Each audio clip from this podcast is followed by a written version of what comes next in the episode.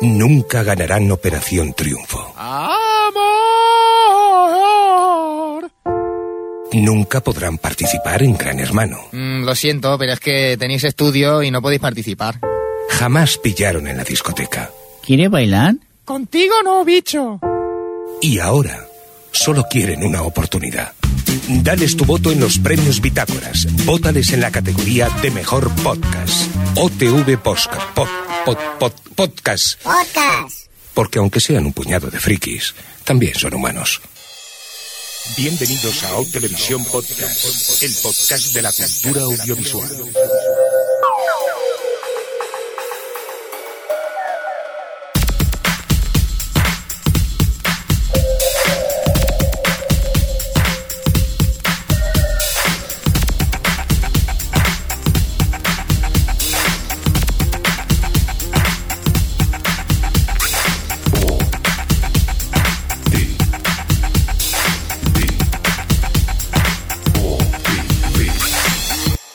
O Televisión Podcast. O Televisión Podcast.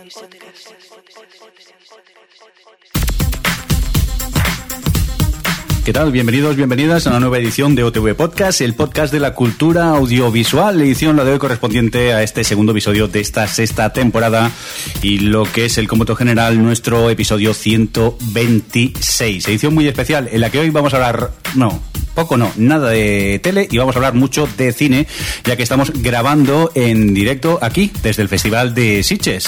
Perdona, guapo. ¿Qué pasa? Que di mejor que has invadido nuestro apartamento y nos den aquí to- todos los artilugios para, para grabar el programa. Bueno, sí, es verdad. Más que en el Festival de Sitges, estamos en la ciudad de Sitges, en el apartamento que se han pillado tanto Adri como, como Alex. Por cierto, vamos a presentar el equipo ya que has interrumpido. Por un lado, hoy no tengo que decir desde Skype, sino que la tengo a mi lado, la puedo tocar. ¡Hala, colleja! Hola.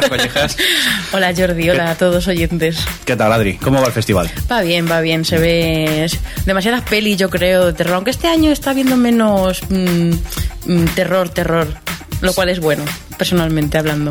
Otro que tenemos por aquí también, a Alex. ¿Qué tal? ¿Cómo va todo? Hola, pues bien, aquí viendo películas de apocalipsis, caníbales y asesinos en serie. A ti no te doy colleja que no llego, pero luego ya sí. Lo hago yo. Vale. Ahí. Eh, por cierto, gracias a los dos por dejar invadir la casa y poder montar este mini estudio de urgencia del OTV para grabar el especial. Ya te pasaremos la dirección para el jamón. Muy bien. Otro que tenemos también por aquí, Javier Fresco. ¿Qué pasa? Hola, ¿qué tal? ¿Qué haces aquí grabando? ¿Para qué grabas? Pues porque me he enterado que aquí en Sitges venía Milo Ventimiglia, mi héroe de héroes, y, y también de Adri. Tiene... No. Te estaba enseñando mi boca torcida. Ah, bueno, bueno. Señor que nunca acierta con las palomitas.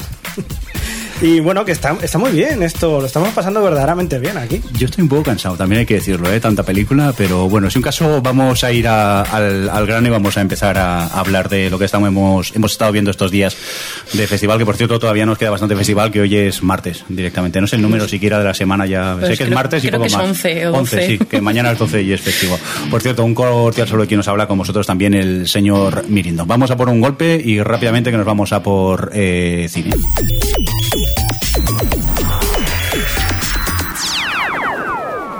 O Televisión Podcast, el podcast de la cultura audiovisual. Pues nada, momento para hablar de cine, de este especial que estamos haciendo desde la ciudad de Sitges, del Festival de Cinema Fantastic de Cataluña, que si no me equivoco es la edición 44, ¿verdad, Adri? Cuéntanos un poco de qué va esto de Sitges. Pues nada, es un festival de cine fantástico que hace tiempo era de terror también, le han quitado el terror, lógico y normal. Y bueno, este, este año el tema, digamos, principal del, festival es la inteligencia artificial, que es lo que ha inspirado los carteles y tal, aunque la verdad es que no, no- lo que llevamos no hemos visto muchas películas de inteligencia artificial, más allá de inteligencia artificial que la pusieron en el festival el primer día. Y bueno, decir que, pues eso, Eva, que es- eh, sí que es un poco a raíz del tema, es la película que ha inaugurado el festival, que de los que estamos aquí, creo que tú la has visto, ¿no, Crespo? Sí, sí, sí, yo la recomiendo. A ver, la verdad es que los efectos especiales son verdaderamente buenos, están muy bien y es una cosa que no estamos acostumbrados, sobre todo en películas españolas. El problema es la historia, que quizás es una historia demasiado normal. A ver, si tú coges a estos personajes y te los llevas en vez de mm, con robots, los llevas a la, a la, a la guerra civil, va a ser exactamente lo mismo. Es decir, una historia de amor y unos niños por medio. No hay más. Bueno, pero ya hablaremos en lo que, en lo que queda de programa del tema de cómo la ciencia y ficción se debe usar precisamente para contar unas historias más entre comillas, normales desde un punto de vista más original. Te he pillado. no, pero bueno, venga, sigo así un poco presentando la edición de Sitges. Y bueno, decir que como otros años, bueno, este año Sitges sí que ha hecho hincapié en que quería eh, como resaltar más las diferentes secciones que hay en el festival, como para ir a públicos muy distintos y ya han, terminado de, digamos, cuadrar un montón de, sec- de secciones. Está la sección oficial, que es la que entra a competición, que tiene dos secciones, la Sitges, bueno, 44, que es la de esta sección, la de este año, y la órbita, que antes se llamaba Panorama. Y luego hay otras secciones, pues como el cine Asia, que ponen cine asiático, obviamente, el animate, que este año la verdad es que han puesto poca animación, hay que decirlo. Sí, este año mm, tres películas nada más, si no me equivoco, más una que entra en sección oficial. Sí, muy poquito. Sí, muy poquito, otra- se ha echado de menos. Luego están los típicos secciones de medianoche, está Midnight Extreme y- o Sitges Family, luego cortos que suelen poner siempre antes de las películas, pero bueno. Eh, este año el premio honorífico de, de Sitges ha sido Brian Singer, ese director que conocemos con- por cosas tan maravillosas como Sospechosos Habituales o tan terribles como Superman Returns, si nadie tiene algo que objetar a esto. Este no tiene algo que ver con House, yo tirando hacia mi. Sí, sí, es el productor de House, luego también eh, dirigió X-Men 1 y 2, o Verano de Corrupción, o no sé, sí que podrías decir alguna cosilla más, pero bueno. Está por aquí Brian Singer, que es un poco un premio un poco peculiar, ¿no? Que se lo den a... Bueno, supongo que es porque han pedido algún famoso y dice, hostia, a ver si podemos pedir a un famoso, ya lo tenemos, ya le damos un premio. Igual que a Michael Ironside, que se lo daban ahora. Este yo Mm. creo que sí merecido, porque es un personaje que ha salido en multitud de películas, casi 200, y en las que ha hecho muchas veces de, de- de malo, siempre hacía de malo, y siempre en muchas veces en películas de ciencia ficción como Desafío Total, por ejemplo, o Scanners.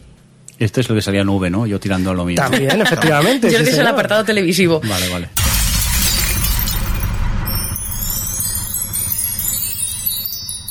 Hola, pe- perdonar las molestias, ¿eh? es que somos eh, Adri y el señor Mirindo de dos días más tarde, que es que aprovechando que estamos hablando de Brian Singer y hemos podido ir a la masterclass, pues vamos a hablar un poquillo de ello, ¿no, Adri? digo yo, porque bueno, ya que tenemos aquí la plataforma Viajes en el Tiempo, Sí. eh, pues nada, estuvimos eso, la masterclass de Brian Singer que hizo en Sitges. Básicamente lo que hizo fue contarnos su vida, porque no, no hizo otra cosa. Empezó desde, bueno, desde que en el instituto eh, le regalaron su primera, vamos, tenía su primera cámara de 8 milímetros y hasta que ya al final eh, acabó cuando ya mm, había hecho sospechosos habituales y bueno, eso le abrió las puertas a la industria y ya a partir de ahí no tal. Y bueno, la verdad es que pues nada, fue interesante hasta el punto de bueno, de ver cómo él se fue moviendo en el mundillo y fue conociendo gente y hasta hasta donde está, ya está. Pero quizá a mí personalmente se me quedó un poquito flojo de que nos hubiese contado más de cómo él veía cierto tipo de cosas de cine o tal. No sé tú qué piensas, Jordi. Eh, Sí, pero a ver, el principal problema es que había poco tiempo, se empezó tarde, el señor Singer tenía que irse a firmar autógrafos a- al lado y entre todo y que la traducción eh, ralentizaba muchísimo la masterclass, aquello es lo que dices tú, fue más una anécdota de contar un poco cómo he llegado hasta aquí que yo era un adolescente, me gustaba hacer películas y poco a poco me metí en el mundillo y ya está, no contó, como quien dice, secretos ni nada muy, muy interesante. ¿O tú crees No. que sí? No, bueno, a mí me hicieron gracia ciertas anécdotas o Sí. ciertas técnicas que contaba el que hacía al principio para hacer ciertas cosas o, o cosas así, pero vamos, el, pues eso, el dato, no nada mucho más allá. Tenemos alguna cosita, ¿no? Que destacar, tenemos algún corte de, de voz que otro. Tenemos alguna cosita, bueno, la, entre otras cosas nos contó eh, su primera película que la llamó Mothers Against Shakespeare, que es una gracia que hay con el que una, una asociación que hay en Estados Unidos que es Mothers Against Drunk Driving, ma- Madres contra el conducir borrachos. Mm. Y hizo ahí en plan para una cosa de clase el, el corto este y resulta que descubrió a un jovencísimo Ethan Hawke con 12 añitos, decía. Y después nos contaba una cosa que lo vamos a escuchar en un audio Sí. y lo vamos a poner ahora, digo yo, ¿no? Vale. Dale, dale. directing him in my first 16 millimeter film that I was going to finish, um, I, I learned probably more about directing actors from him than in all the experiences I've had uh, since since then. And I've used that that what I what I learned, just in, in ways of, of, of freeing an actor from uh, making creating a comfortable environment for an actor, um, where an actor feel where an actor is able to explore and expose himself, their personality, their emotions, without feeling you know the chaos of, of filmmaking. Muy bonito esto, pero haznos un resumen para los que el inglés nos cuesta un poco a veces. Pues nada, básicamente dice que, que su primera peli, la primera peli que hizo en 16 milímetros con sus amigos, que bueno, es una peli que se reencuentra tras seis meses de universidad y tal, él decía que, que Ethan Hawke que ya había estado para, por aquel entonces, había, había estado en, en El Club de los Poetas Muertos y ya había hecho bastantes películas, que descubrió que dirigirle eh, le enseñó más cosas que un, que un año en la universidad, porque eh, con su experiencia y tal, pues aprendió a dirigir a actores, a, crear... em, esa, ese ambiente cómodo en el que el actor puede exponerse y, y su personalidad y, y sus emociones sin que le afecte el caos que es un rodaje de, de cine, que es un caos. Y eso es un poco lo que comentaba. Muy bien. Y aparte, el otro corte que tenemos de él, de la Masterclass, Sí, pues primero pincha, pincha. vamos para allá. When we sent it out to uh, all these companies, all of them passed. Nobody wanted to make the script at all, um, except this, except Robert Jones and his German financing group.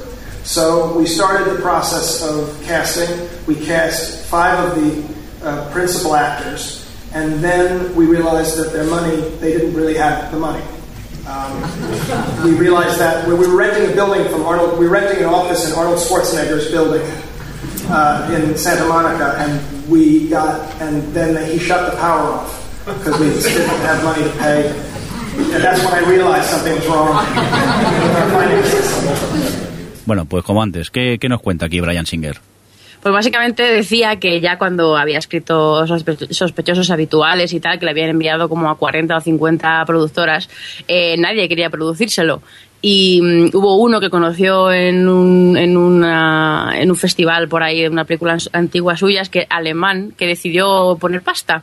Y ya, pues nada, hicieron el casting, contrataron a los cinco actores principales, se, se cogieron un estudio, vamos, una oficina en un, en un edificio en Santa Mónica de, de Schwarzenegger y se dieron cuenta que la productora que, que, les, que les decía que iba a financiar el proyecto no tenía dinero.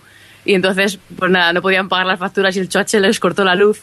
y ya tuvieron que empezar a moverse por ahí para buscar otra financiación. Y bueno, eso es un poco lo que contaba. Es que son esas cosas, esos, esos pequeños anécdotas es lo que contaba un poco la masterclass. Tampoco se puede. Luego al final hubo un turno de preguntas muy cortito en el que la gente se centró en preguntarle cosas sobre X-Men y no sé qué, y bueno, en fin, que mm, yo creo que podría haber sido bastante más interesante también por, por la parte de, de la gente que preguntó, pero bueno. Pero es eso, había poco tiempo. Aparte, tú le querías preguntar algo de, de Galáctica y ya no hubo tiempo, ¿no? No, yo le quería preguntar sobre, porque van a hacer una película, ¿Mm? supuestamente, todos son rumores, la de la película es seguro, pero supuestamente él, que es fan de la primera película, o sea, de las primeras series, Sí. la, la- la que es de los 60 o 70 creo 70, que es. sí.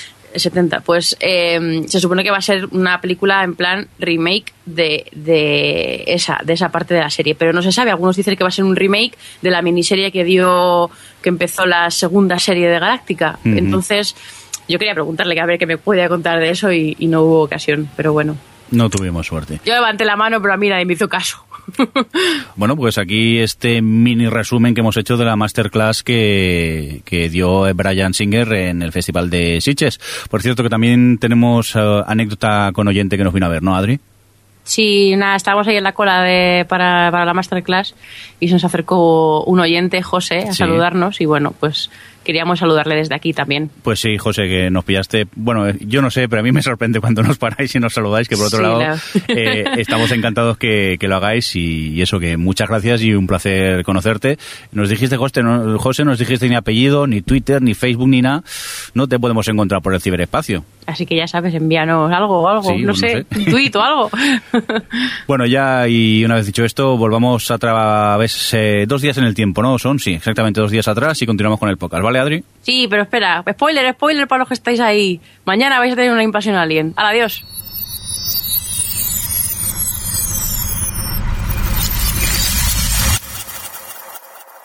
Aparte de estos premios honoríficos, Sitges da un montón de premios que lo podéis ver en la web porque tampoco voy a... Pero, por ejemplo, yo quería destacar uno que estuvimos presentes cuando, presente cuando se lo dieron, que fue el de, perdonar mi, mi chino que está un poco oxidado, Ching Xiu Tong, que, que es el productor, de, entre otras, de un montón de pelis como eh, de La Casa de las Dragas Voladoras, Giro o una historia china de fantasmas que creo que Alex ha visto. Sí, una peli un, po- un tanto terrible, pero bueno. Y que, por cierto, eh, Ching Su Tong presentaba The Sorcerer and the White Snake. Vamos a hablar de esta gran película, por favor. Venga, Jordi. Empezamos ya directamente. Empezamos con, ya. Con esta. Vale, yo eh, reconozco que he ido bastante despistado. Yo entro a la sala y pregunto, ¿qué vamos a ver? Porque no me ha dado tiempo casi a mirar el programa. Pregunté aquí qué vamos a ver me dijeron una de chinos voladores. Eso a mí ya me echó un poco para atrás. Y, a ver, la película, si sabes lo que vas a ver, yo una vez entré en el juego, pues está bien, se puede ver. Lo que pasa que en, eh, bueno, vosotros me visteis la cara más de una vez, los ojos de alucinado de qué es lo que estoy viendo, qué es lo que está pasando. Pues yo tenía la sensación que estaba viendo un capítulo como de, de, de Bola Drag, de Bola de Dragón, pero en, en- en- en carne y hueso. No sé vosotros qué, qué, qué os pareció. Es que empieza como una de chinos voladores, pero luego hay serpientes con formas de mujer. Ratones que hablan. Ratones que hablan, tortugas que no llegan a acabar sus discursos. Es una película que yo creo que es la típica película familiar hecha por chinos. Es decir, para toda la familia, repleta de efectos especiales, muy en la línea de Sucker Punch, por ejemplo. Ya el- el- la primera escena es una batalla monumental en la que la malvada bruja pues con un martillo destroza el suelo y va a una especie de infierno y se enfrenta al cazademonios y a partir de ahí todo va para arriba. Es un exceso con- continuo. Bueno, hay que decir que sorprende un poco que, por ejemplo, esa primera secuencia, la- el 3D, digo el 3D, la- el CGI está súper bien hecho y luego hay otras secuencias que están, que tienen, pero vamos, eh, el ordenador se nota a la legua y fatal, El fatal. becario, se lo dieron al becario y... No, era, era muy videojuego. Yo Mm. creo que la- el anim- el- los efectos especiales eran muy rollo videojuego y era lo que daba la sensación de estar viendo. Pero bueno, yo la verdad es que me lo pasé muy bien. El de mi lado me odiaba por, por reírme, pero joder, si te la tomas a la broma, que es lo que yo creo que hay que, hacer. el público de Sitges es muy especial por todos lados. ¿eh? Desde teniendo en cuenta que aquí se aplaude el logo, se aplaude en casi todos los, En todas las películas. todas las Sí, sí, sí. películas. Se aplaude hasta. eh, yo recuerdo la primera que fu- fuimos a ver, que luego hablaremos, Divine. Se aplaudía. eh, Cada nombre que salía iban aplaudiendo. Un poco más, eh, aplauden al montador de la película también. Pero yo creo que eso fue porque estaban allí presentes, entonces era un poco hacer la pelota, ¿no? No, pero a veces pasa también que estás viendo una película y hay, yo que sé, sobre todo de estas de casquería, de gore, Claro. cuando revientan alguna cabeza la gente aplaude como loca. Ahora o sea, que dices eso, a mí yo que me alegro un montón que haya habido otro tipo de películas porque esas me cansan, pero he echado de menos una de estas de casquería que no de las que yo he visto no me ha tocado de, de esto de arrancarte a aplaudir porque la heroína le ha cortado la cabeza al malo de turno. Hombre, The Divide iba un poco en ese estilo. Y la pero gente casi no aplaudía. tiene, casi no, pero No, sí, aplausos a tres- Sí, ya hablaremos de ya ello, llegaremos a esa veremos. bueno, avanzamos, ¿no? Sí, si os parece, cuéntanos, Adri. Sí, termino de, de contar sobre Sitges, que bueno, este año el jurado oficial eh, está presidido por Juan Antonio Bayona, que es, bueno, le conocéis como, por ejemplo, el director de El Orfanato. También está Kim Casas, que es un crítico y escritor de cine. Y bueno, que deciros es que en la web podéis ver todos los, los diferentes jurados para todas las secciones y que los premios los comentaremos en el próximo programa, porque, como ya ha dicho antes Jordi, nos queda, Sí. queda todavía seis días por lo menos de... De momento, futurólogos no somos en este podcast, No, o sea que ya no en el siguiente, sino en el dentro de dos podcasts, porque en el siguiente Ah, os recordamos verdad. que vamos a estar en directo en las jornadas de podcasting de Alicante realizando el OTV y ya creo que lo podemos contar, si no lo habíamos contado ya en el anterior, vamos a hacer un especial telebasura, pero trash total. Vamos a vais a alucinar con los programas que hemos estado viendo estos días y descubriendo. Sálvame al lado de lo que vamos a hablar es HBO. Sí, es para niños. Eh, antes de ya pasar a las películas, yo quería que hablásemos de una cosa y es eh, el problema de la organización de Sitges. Y aquí me hago un poco. Me controlo. Sí, vamos, va- vamos a ser buenas personas. Pero la verdad es que mm, ya después del año pasado, este año me, me ha decepcionado aún más, yo creo. Eh, la, la organización de Sitges entre los horarios, el tema de que se retrasen las, las sesiones, algo que en un festival, vamos, me parece bastante indignante. Y, y luego, por ejemplo, para nosotros cómo funciona el, el tema de la prensa, que no tiene ningún sentido tener que perderte películas para poder conseguir pases para otras. Y Alex nos puede contar su experiencia como eh, pringui, que tiene que pagar las pelis, no, hombre. Sí, pero después de lo que estamos diciendo, no sé yo si va a haber pase de prensa para este podcast. No, eh, la, la verdad que yo he oído a otros críticos también. Bueno, ahora me acabo de incluir yo como crítico, pero bueno, entenderme. entre- eh, he oído a otra gente de prensa que, que está en el, en el festival y se queja mucho eso de la organización y principalmente que tengas que ir a las 4 de la tarde a buscar invitaciones para ir a ver eh, según qué películas, con el agravante que hay gente que ya a las 3 o ya a las 3 había gente, Había incluso gente. antes hay gente ya y hay momentos que llegas allí y tienes que decir, a ver, ¿qué te queda? No, y además que yo pienso, nosotros tenemos la suerte de que vamos por libre, pero eh, me pasaba a mí también en San Sebastián, que la gente que va a cubrirlo como profesional, de que tiene que cubrir un festival para un periódico, para una revista o para lo que sea, tiene que ver por lo menos todas las películas de competición, que es un poco así lo más destacable, y es- aquí en este festival es imposible. Y sobre todo eso, que en cuanto se retrasa una película con la distancia que hay entre unos cines y otros, pues te pierdes la siguiente sesión, que también esa es otra. Sí, a- a- en alguna otra película hemos tenido que ir corriendo a- para poder llegar, Sí, porque y- tampoco es que estén cerca un cine de- del otro. Del Auditori, que es el, el cine principal, los otros a lo mejor que tenemos 20, 10, 15 minutos, 15 me pasa minutos a, rápido. buen- a- a buen paso.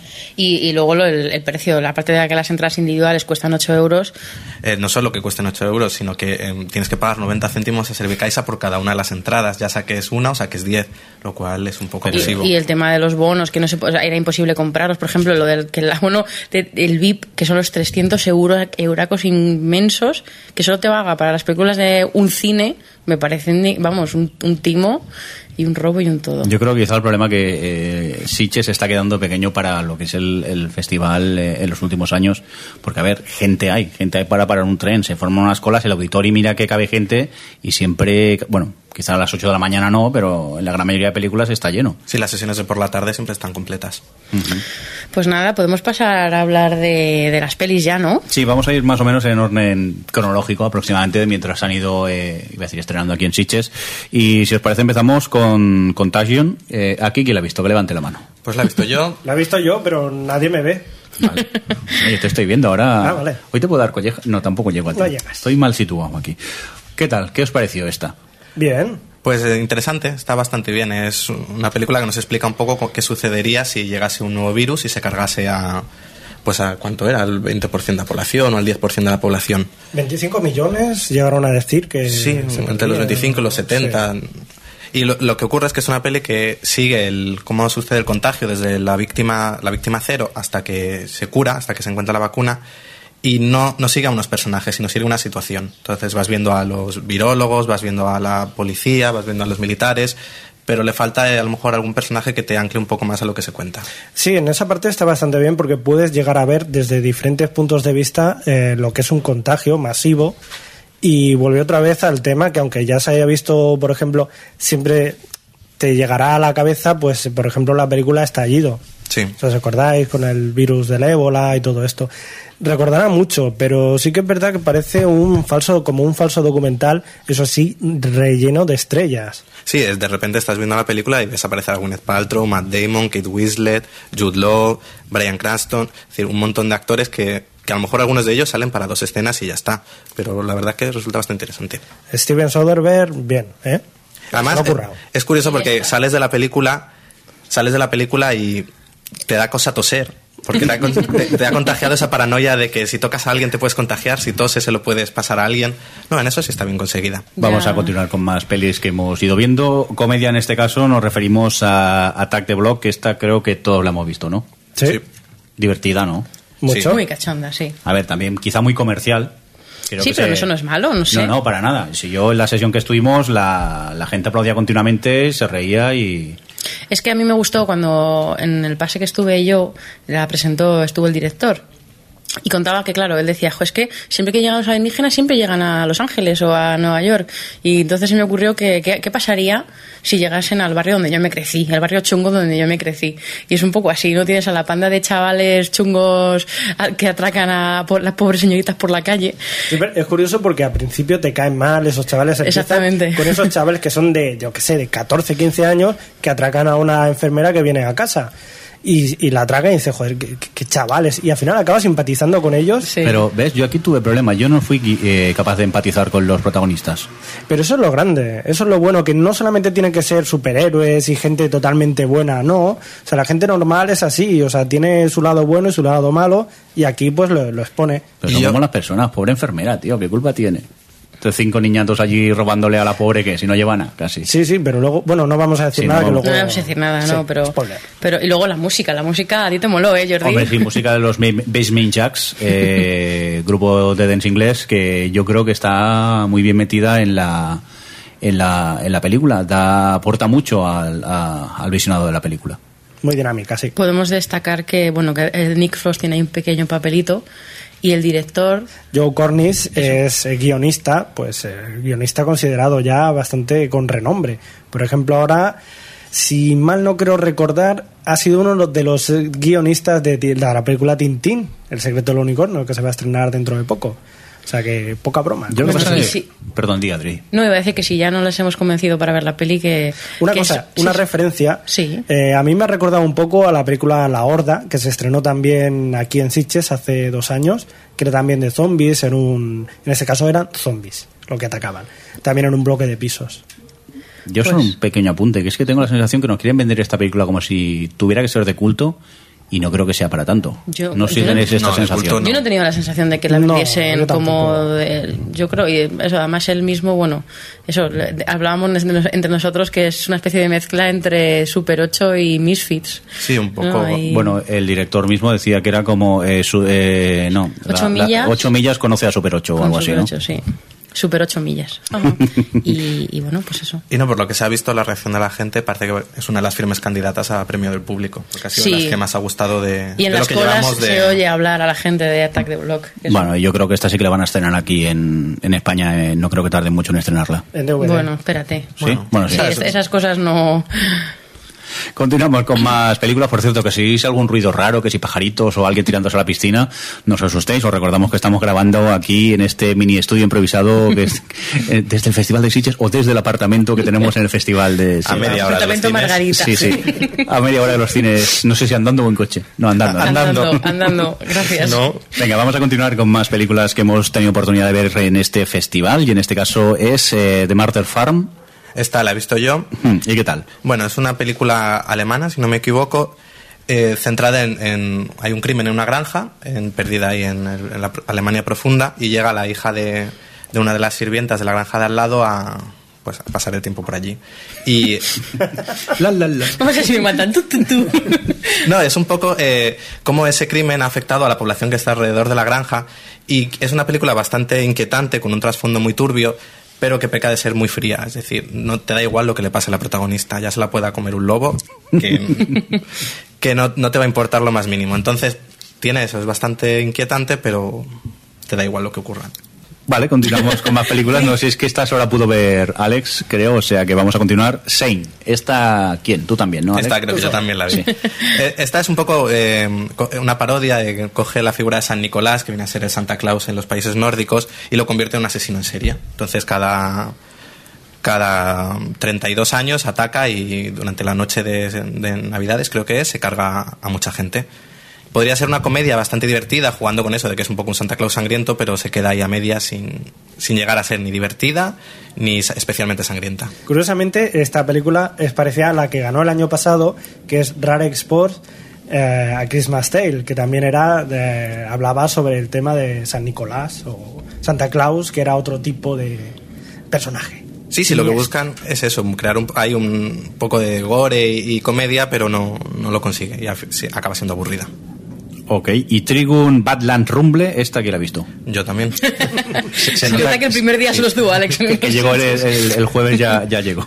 Bueno, esta, mm, si conocéis, es un- está basada en una serie de anime, de anime que se estrenó hace 10 años, puede ser, y sobre un cazarrecompensas en un futuro pues, apocalíptico, en una especie de desierto cyberpunk.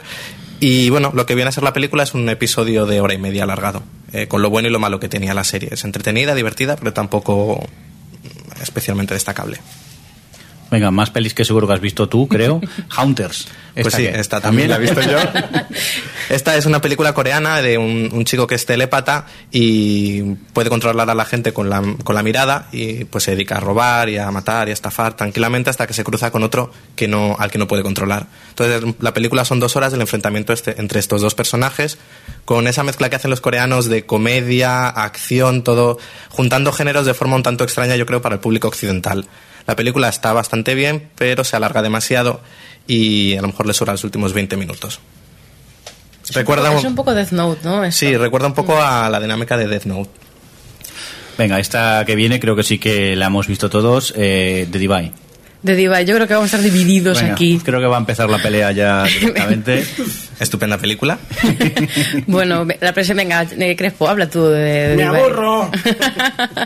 Y es que, no sé, es una película... Bueno, no voy a, voy a leer lo que tengo escrito aquí.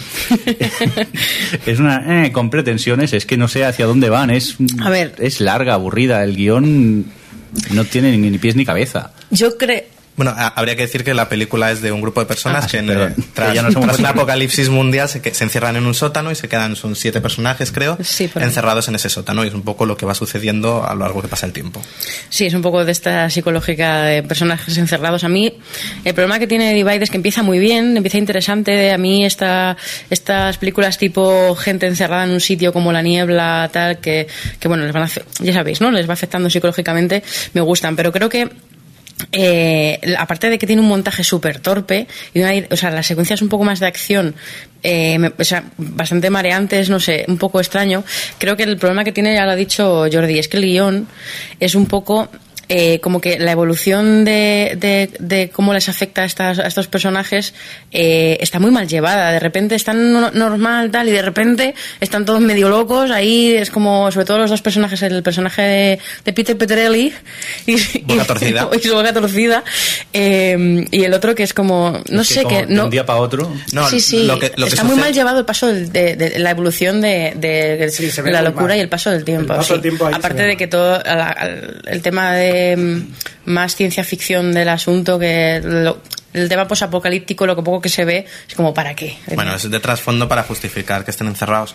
Pero no, yo creo que la evolución lo que sucede es que a mitad de la peli hay una elipsis y en esa elipsis hay ese salto un poco más brusco de los personajes en un punto más normal a un punto más excesivo. Pero está muy mal contada. o sea, no, es- yo creo que sí, es- sí se eh, entiende. Físicamente se le ve lo- los cambios. Mm, Pero si haces una película que te está hablando de, de cómo algo así afecta psicológicamente a un grupo de personajes, no puedes hacer una elipsis tan grande. Tú, tú quieres ver Pero- el paso, yo, tú quieres ver cómo pasas de uno a. O sea, cómo va de la nada al todo. No quieres eh, ver la nada y solo el todo. No sé si me explico.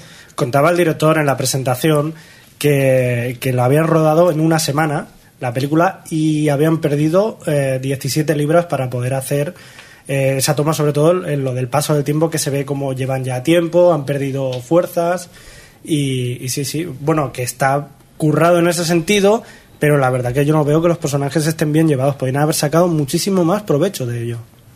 Hay una cosa que a mí me, me, me molestaba en concreto y es todos esos videoclips, o sea, los momentos más musicales que metían una música así como melancólica y te pasaban por todos los personajes lo que estaban haciendo en ese momento a cámara lenta y justo después a lo mejor hay un momento mm, climático que era como a mí me cortaba muchísimo el rollo y luego la banda sonora era este, el, compositor ha visto Inception porque era igual que la Claro, banda sonora de origen. muchos- Sí, ¿verdad? Y yo destacaría otro, chun, chun, chun. uno de los grandes fallos de la película, que es la actriz.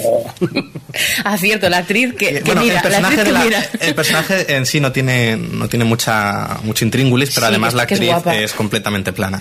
Que es que además lo Y comentaba. es la que lleva el relato, entonces... Es la, claro, es la que lleva el rato y lo comentaba contigo, creo que, que en la- cuando estaba viendo la película, que es como, mira, lo degenerados que están todos físicamente, que ojeras, ya heridas, tal, y la chica, vamos, Estupenda. estupendérrima of the life. Porque yo lo valgo. Total. No, yo, Javi, mm, quiero perdonarte lo de la cuarta Héroes después de haber visto esta película. A ver, sé que, que tiene poco que ver con Héroes, pero como salía el Billy Ventervilla este, o como se llama este chico. Caímos todos, Jordi. Sí, sí, no, no, fue, lo siento, eh, haberme, ahora duermo mal y todo por las noches por culpa de los héroes, pero vamos, que yo creo que aquí la mesa la mayoría no nos gustó Divide, aunque bueno, Alex... eh, Hemos arrinconado pues, a Alex. No, bueno, yo le saco positivo que es bastante extrema, no se corta en llegar al límite de los personajes y creo que es bastante interesante. bueno, Muy bien. tiene que haber de todo. Esta, de Lobos de Arga. ¿Qué? Esta ¿Quién la he ha visto visto? yo solito, me parece. Tú solito, ¿no? No había nadie más en la sala.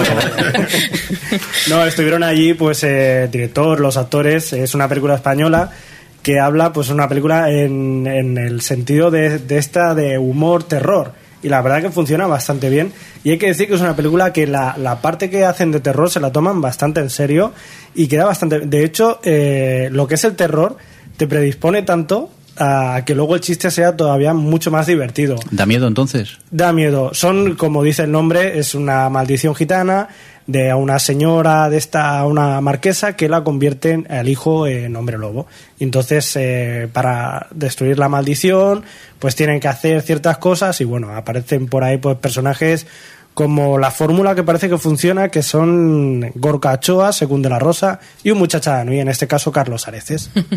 y la verdad que funciona, igual que funcionó en No, no Controles, era la película, pues aquí también funciona y hay chistes, hay achi- algunos chistes un poquillo peores que otros, pero la verdad que sí, que hay cositas bastante curiosas y vistosas.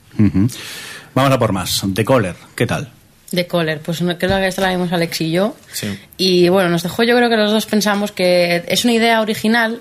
La verdad, el planteamiento es una, es una chica que, que se muda a una casa en Puerto Rico, ahora comentaremos lo de Puerto Rico, que, que de repente está- recibe llamadas de una señora que parece ser que, que es del pasado.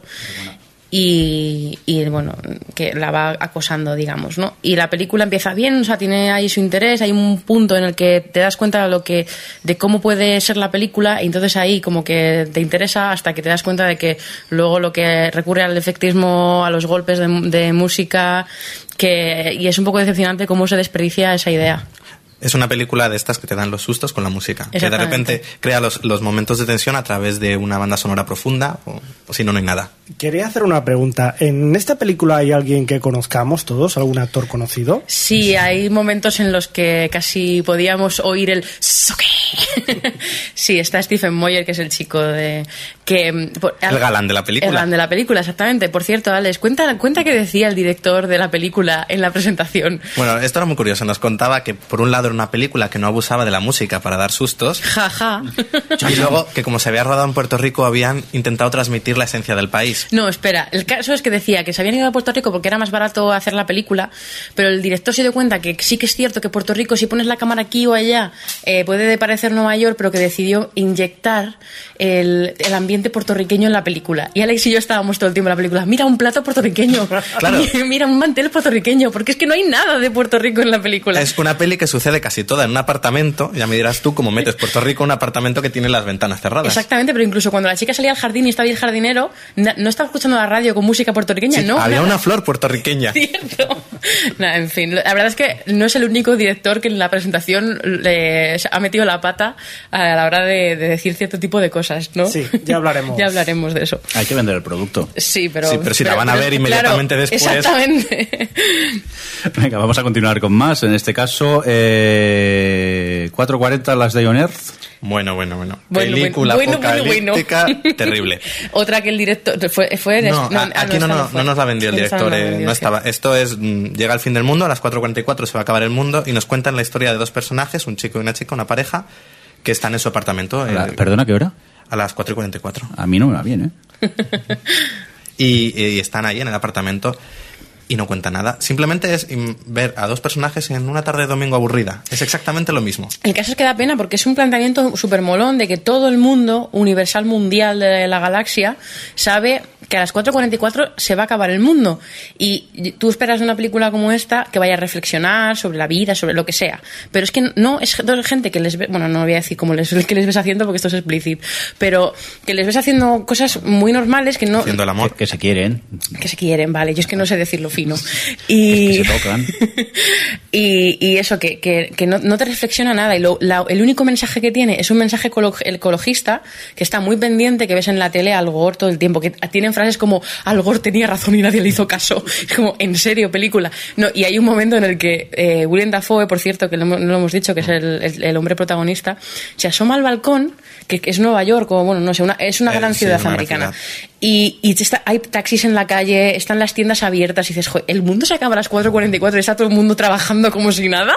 Es que no, no tiene mucho sentido, la verdad. si no tienes presupuesto, no le sacas a la calle. Claro. Pues sácale y enfoca el cielo.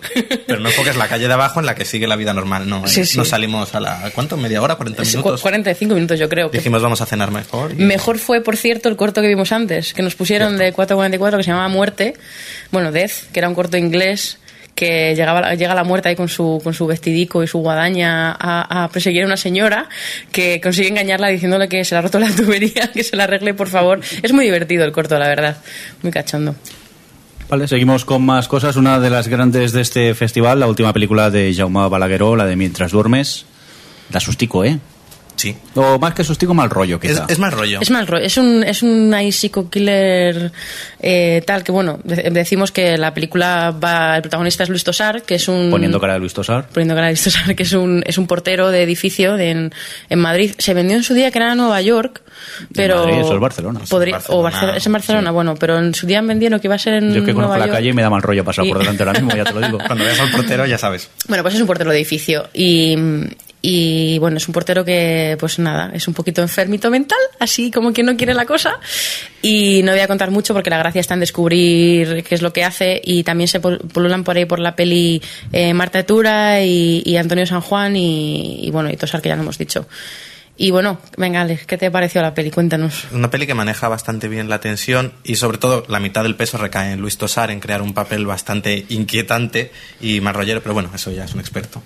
Y luego también está la gracia en que el director llega en algunos puntos a ponerte de parte del villano. Sí, a mí es una cosa que me gustó mucho. En algunas situaciones no es que te pongas a favor, a lo mejor como cuando ves Dexter, sino en algunos momentos de tensión al final acabas deseando que no pillen al asesino en vez de, bueno, al villano en vez de... A mí es que como espectador me gusta mucho sentirme así, de, de estar viendo un- una situación de tensión, porque además es una película que creo que maneja muy bien la tensión, la tensión y cuando llegan los dos climas, porque hay dos climas en la película, no hay tanto, estás ahí súper tenso y entonces en ese momento dices, joder, por una parte... eh, le- o sea, no quiero que le pillen o que, bueno, no voy a decir nada, pero no quiero que él pase lo que tal. Y por otra es como, joder, es un enfermo, le tienen que pillar, ¿no? Pero, no sé, me- la verdad es que a mí me ha gustado mucho. Yo de, de películas eh, patrias de las últimas que he visto. La verdad es que es muy recomendable. No creo que tarde mucho en estrenarse. No. Así que esta hay que verla, esta hay que verla. Seguimos en este caso con Jane Eyre, película que está en un festival de cine fantástico. Yo no he visto el fantástico todavía, todo el mundo me, me señala, pero a mí como película me gustó, así de época victoriana. Es una, la película está bien, lo que te cuentan me gustó, pero yo todavía estoy esperando lo fantástico. Vosotros decís que sí, yo no le veo el fantástico por ningún lado. A ver, yo lo que digo es que es cierto que no hay nada, no hay ningún elemento fantástico. Que es posible, es, es cierto que ¿qué hacen en Sitges? Bueno, pues te lo puedes preguntar. Pero realmente es el, el tratamiento de, de cómo se cuenta, el, tono de contar las cosas. Tiene momentos muy de, de tratamiento de thriller, que ves a la chica con su vela eh, rodeada de oscuridad, muy de existe ese, ese misterio que, que luego a lo mejor no tiene elemento fantástico, pero de primeras es un misterio que te genera esa curiosidad por un mundo mágico. Están todo el tiempo hablando de las, del tratan el mundo mágico como algo que atormenta, a- como los pasado atormentado de los protagonistas. No, pero no sé, a mí más allá, sí. di- Esto vendría a ser como una película normal de estas inglesas que están hablando uno con el otro, solo que con poca luz. Sí, pero no, Pero- la, la iluminación está muy, o sea, muy bien, diría Es- Alex. eh, realmente es, está con- es un drama contado como una película de terror. Exactamente. Decir, eh, con, con mansiones. Un drama eh, inglés, además, muy un- inglés. Se nota, eh, tiene, es maravillosa los, las imágenes que tiene de páramos desiertos, No, no, con es- la niebla, eh, granjas en medio de la nada De- más eso me, absoluta. me preocupa a mí mucho porque digo, ¿de, de qué ¿Cómo se viven? alimentaba esta gente? ¿Cómo vive? Es que no hay un campo con nada plantado a kilómetros. Digo, tampoco se ven animales en la casa. Yo no sé de qué viven estas personas. Y nos quejamos nosotros de llegar al cine. A mí yo, bueno, Alex y yo estábamos disfrutando muchísimo porque, claro, es Jane Eyre y, y tiene, pues, el diálogos muy... mm, De época. De época, victorianos. Entonces, es que tiene una elegancia para decirse que se quieren. Además, es una peli que puede parecer fría porque visualmente son pues colores muy fríos, pero eh, la pasión y en la historia de amor no, no, te, no te resulta indiferente. Te implicas en lo que le sucede a Jane y en lo Sí, que... pero vosotros estáis un poco en plan hooligan, solo os falta gritarle, bésala, bésala. Que va, no, no, yo, Sí. te estás confundiendo. Al principio, cuando Sí, sale. ya por cierto, Adri. no lo hemos dicho, los protagonistas de la película son Mia Wasikova y Wasikowska. Wasi- sí, Eh, sí, Wasiko- Conocida Mía, por, Es mía. Alicia, Alicia por Alicia, por Alicia. o Sophie en, en terapia. Y, y también está Michael Fassbender, que, que hace poco que, bueno, yo he visto, le he visto en Shane, pero bueno, es Magneto de X-Men, pero, eh, bueno, de X-Men First Class. Eh, que por cierto, ninguno de estos dos está, está desempleado, porque es que están haciendo un montón de películas últimamente. También está por ahí Jamie Bell, que es el, el chico de, de Billy, Billy. Elliot. Y yo lo de Michael Fassbender no es cierto. ¿vale? Eh, realmente él y yo lo está- estábamos disfrutando lo que estábamos frustrados con la relación de ellos dos. Entonces cada vez que se decían algo, con esas- ese re- rebuscamiento que, que tal, era como... ¡ay! Porque además es muy inglesa en eso de la contención de las emociones, de sabemos que tú le quieres y que tú Ves. también le quieres quereros. Sí, un poco más saltáis a la pantalla. Anda, anda. Que por Bueno, porque cierto, están muy bien hechas. Por cierto, eh, Marina, que ha estado aquí alguna vez en, en de, de los podcasts, por ejemplo, estuvo en el último estuvo el de Fringe, ¿no? Bueno, decía que Ma- le McGuffin, en sí, le decía, le decía, decía que era muy fría. Era ella, ¿no? Sí. Y, y sí que es cierto que, que lo que es lo que pasa, o sea, la forma de relacionarse de ellos es pues lo que has dicho tú, Alex, de, de lo, lo fríos que son los ingleses para cierto tipo de cosas, pero a mí me parece que es, que es todo lo contrario a fría.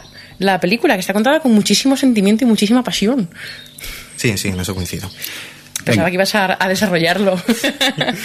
Más películas, en este caso voy a decirla como no hay que decirla, Hell, que hasta el director casi que echó bronca al público, Sí. diciendo que no se decía Hell, si no se decía cómo. No, Hell. Oh. No dijo, "Eh, vengo aquí a presentar Hell. Bueno, como decís vosotros, Hell.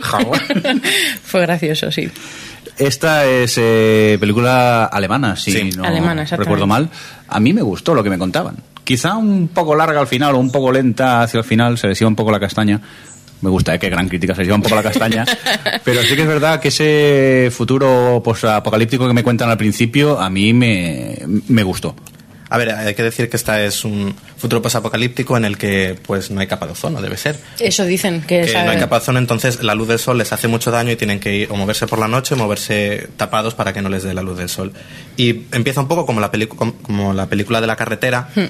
Para luego a mitad de la película dar un giro y cambiar otro estilo. Que no Pero más de, vamos- su- más de supervivencia de acción que... Sí, más parecido a Frontiers, por ejemplo, de Xavier Jans. Pues a mí esta de, de Hell, eh, a mí me gustó, la verdad. Hell. Sí que es cierto que bueno que en su género pues tampoco, o sea, que no que no destaca mucho, pero yo de las que he visto así de, de posapocalíptica posapocalíptica supervivencia eh, es muy entretenida, está muy bien producida y, y luego que el- conectas enseguida con, con los personajes, sobre todo con la chica protagonista que al principio la odias y luego No, la- luego- odias a la hermana pequeña. no, pero la- no, Es como devorarla. no, pero pero vamos que a mí sí que sí que me gustó la verdad. Y destacar que visualmente también es muy potente porque Sí. juega mucho con la luz. Exacto, eh, sí, sí. Que por cierto, decía el director en la presentación que, que a mí me gusta eso, que Hell, que en inglés es infierno, eh, en alemán es luz. Y es, Eh, Bueno, no era luz, era como... era brillante, sí, brillante, bueno. bright, ¿no? En inglés, sí. Y bueno, que mola ese juego de palabras, la verdad. Aparte que a mí me gusta cómo está rodada el color que da cuando esos momentos de tanta luz que ves la imagen totalmente Mm. sí, quemada, saturación esa saturación, a tope. ese aspecto también era un Mm. punto a favor de, de la película. Bueno, eso, eso en los exteriores eh, cuando era todo con sol. En los interiores eh, jugaban más con azules Hmm. y era, era un contraste muy. Claro, el aspecto bonito, frío, sí sí, sí, estoy de acuerdo. Venga, vamos a por una de las que más nos ha Espera, gustado, bueno, casi diría bueno. yo. Bueno, sí, di cuenta. Eh, sí, que justo antes de, de Hell nos pusieron un corto que Ah, es sí. Estómago, que, que cuéntanos, Alex, ¿qué te pareció Estómago? Pues muy... Sin mucha un poco bla. Es como, bueno, es un tipo que lucha, eso parece un... Es no, que, podemos ver, decir, no podemos decir claro. nada, pero el corto va de un tío que lucha contra Contra zombies. una especie de monstruos que salen Sí. de, de manchas. Sí, raros. Que los monstruos estaban bien hechos, pero. No, pero como todo, como muchos cortos, la gracia del corto está en el giro final, que no vamos a decir. Pero el giro final es un poco como pff, bla, como bueno, lo más que- lo más simple que podías hacer, y encima todo lo de antes tampoco es muy Parecía allá, un ¿no? corto de final de carrera, ¿eh? Sí, un poco. Sí, para, para demostrar lo bien que. Que saben maquillar Bueno, y, sí. y hacer monstruos. El, el trabajo de fin de curso era. Sí. Venga, vamos a por lo que decía una de las que más nos ha gustado. Vamos, impresionante. Eh, a ver si lo digo bien. Leash. O Leash. Sí, no es Unleashed. No es Unleash, como llevo tres días diciendo. Llevas tres días diciendo lo contrario al título. Leash. Alex, Alex le encantó List. Bueno, yo salí indignado de esta película. Es- Vendría a ser una especie de crueles intenciones. El caso es que cuando leímos la sinopsis y vimos que era una de intención, yo tenía muchísimas ¿no? expectativas. Y cuando empieza incluso durante los 10, 15 primeros minutos, cuando parece que te va a construir la historia, porque nos cuenta un- una chica, una adolescente de 15 años que llega a Malibú y conoce a dos chicos. Entonces ella es muy mala malvada y ves como a través de manipulaciones pues quiere, tiene un plan para hacer algo. El problema es que ese plan no llega a ningún lado y que nada tiene sentido. Porque es, porque es adolescente y no tienen sentido los adolescentes. Un saludo, queridos adolescentes, que nos estáis escuchando. No, pero mm, tú, tú, tú ves eh, crueles intenciones y aunque sea adolescente y tal, o sea, lo- el- conectas con eso, entiendes qué es lo que está pasando, por qué hace, entiendes la manipulación y a- hacia dónde va. Esta, esto como Sí. na- nada lleva a nada y luego al final es completamente absurdo todo, es- no sé. Sí, no, no desarrolla Y encima- una, una historia que luego no va a nada. Era lo que un poco cuando salí me enfadó de la película que Bueno, quizás lo único remarcable es el papel de la chica, que es Mía Manteña, que me parece que es la hija de, de Manteña también. De Joe Manteña. De Joe Manteña, efectivamente. Y, y bueno, básicamente era el prototipo de Femme Fatal, una tía que es capaz de, de- de manipular completamente a toda la gente que Pero está su la historia es que no lleva pero ningún nada lado. más, pero nada más. Femme Fatal, Sharon Stone. eh, No, Ya, ya lo esta, esta- esta podría haber ido bien de, de Femme Fatal si todo hubiese tenido un sentido, si su venganza o bueno, su Claro. manipulación hubiese llevado a algo, pero no lleva nada. Claro, porque te cuentan los traumas, tiene ahí, bueno, ya vive con su madre, que se ha mudado, ya no vive con su padre, tal, tiene ahí esa, esa cosa y parece que, pero nada. no, hay que, no- no merece más Hay que decir que la película estaba rodada con una cámara de fotos, la famosa esta de La de 5, cinco, creo que Canon. es, de Canon. Sí. A ver, Yo lo que se decía, bien, es un anuncio de rodado, Canon. Sí, parece un anuncio. Y también tuvimos la oportunidad de hacerle preguntas y al director después de la película. Lo que pasa es que no nos fuimos todos indignados y se quedaron dos personas a hacer preguntas. Yo mi intención era preguntarle, ¿pero por qué? De hecho, fue la, ¿Hacía pri- falta? fue la primera la primera pregunta que le hicieron fue ¿por qué con la cámara de fotos? Sí. Lo que interesó la película. Sí. Y básicamente él dijo que porque le apetecía. vale. Todo muy argumentado bien, ¿no? Vamos a, a por una que Venga, de, las que merecen de la verdad pena, sí que nos ha gustado. Para mí posiblemente la que más me ha gustado estos días de festival, que es Another Earth. Yo es una de, la que, de las que más ganas tenía.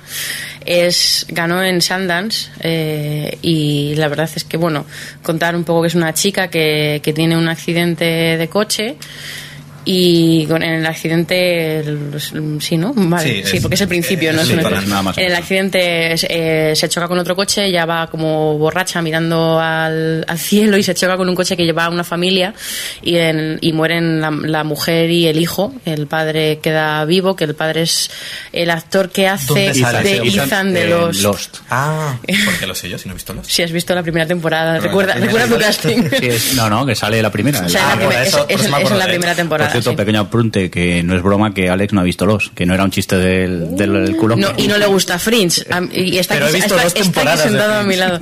Para Bueno, asegurarme Focus.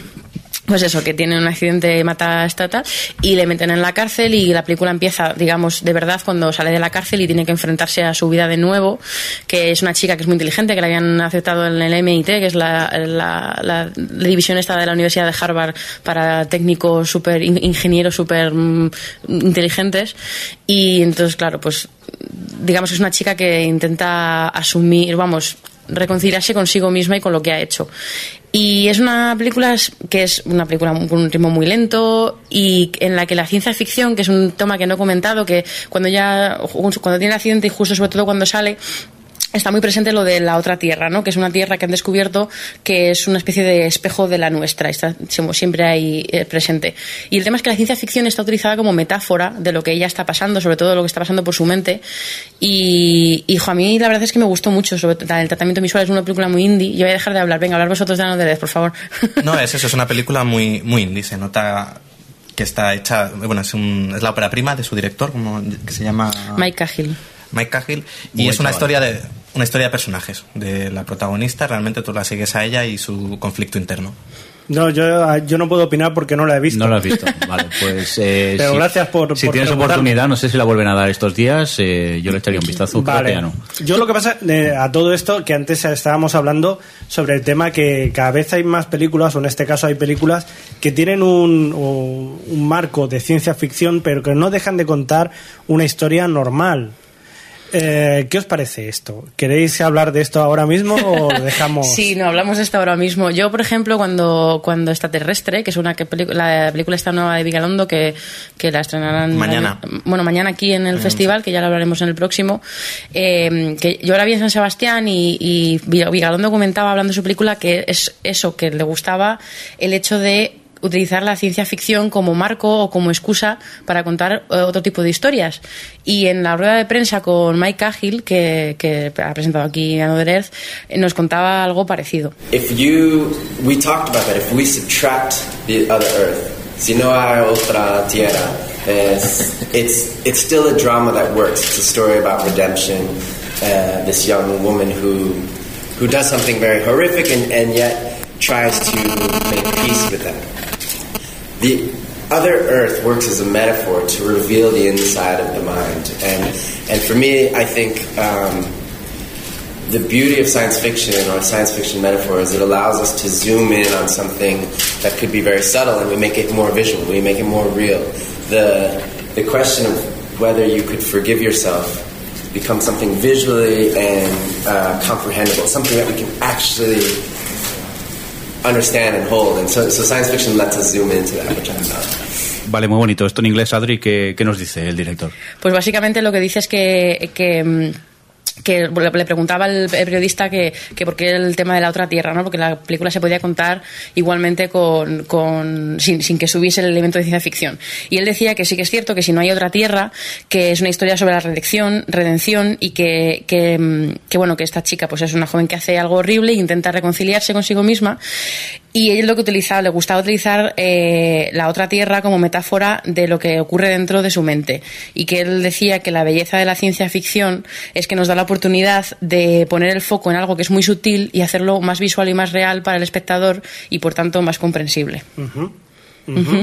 Me parece que tú no estás muy de acuerdo con esto. Hombre, ¿no? tampoco la he visto, pero sí que es verdad que ahora hay varias películas que son de este estilo, que no dejan de ser eh, tener un marco de ciencia ficción, pero que luego cuentan historias normales. Supongo que es lo que más eh, la gente se puede sentir atraída o Yo entiendo lo que quieres decir probablemente con Eva tengas esa, o por ejemplo extraterrestre es una excusa, pero total. Pero en Another Earth yo sí que pienso que esta película no se puede contar como está contada sin el otro reflejo, porque es muchas veces las voces en off que hacen referencia a la otra tierra o cosas que hacen referencia a la otra tierra o, o lo que representa la otra tierra a través de lo que vas comprendiendo lo que ella va sufriendo. Entonces es que para mí es imprescindible en este caso eh, que exista la otra tierra. No sé Pero qué piensa Alex. podría ser perfectamente que ella se imaginara un mundo paralelo como podrían ser los Sims, Second Life, o podría ser que la tía tuviera sueños. ¿Y qué diferencia que hay un mundo paralelo que, con otra tierra si es ciencia ficción igualmente?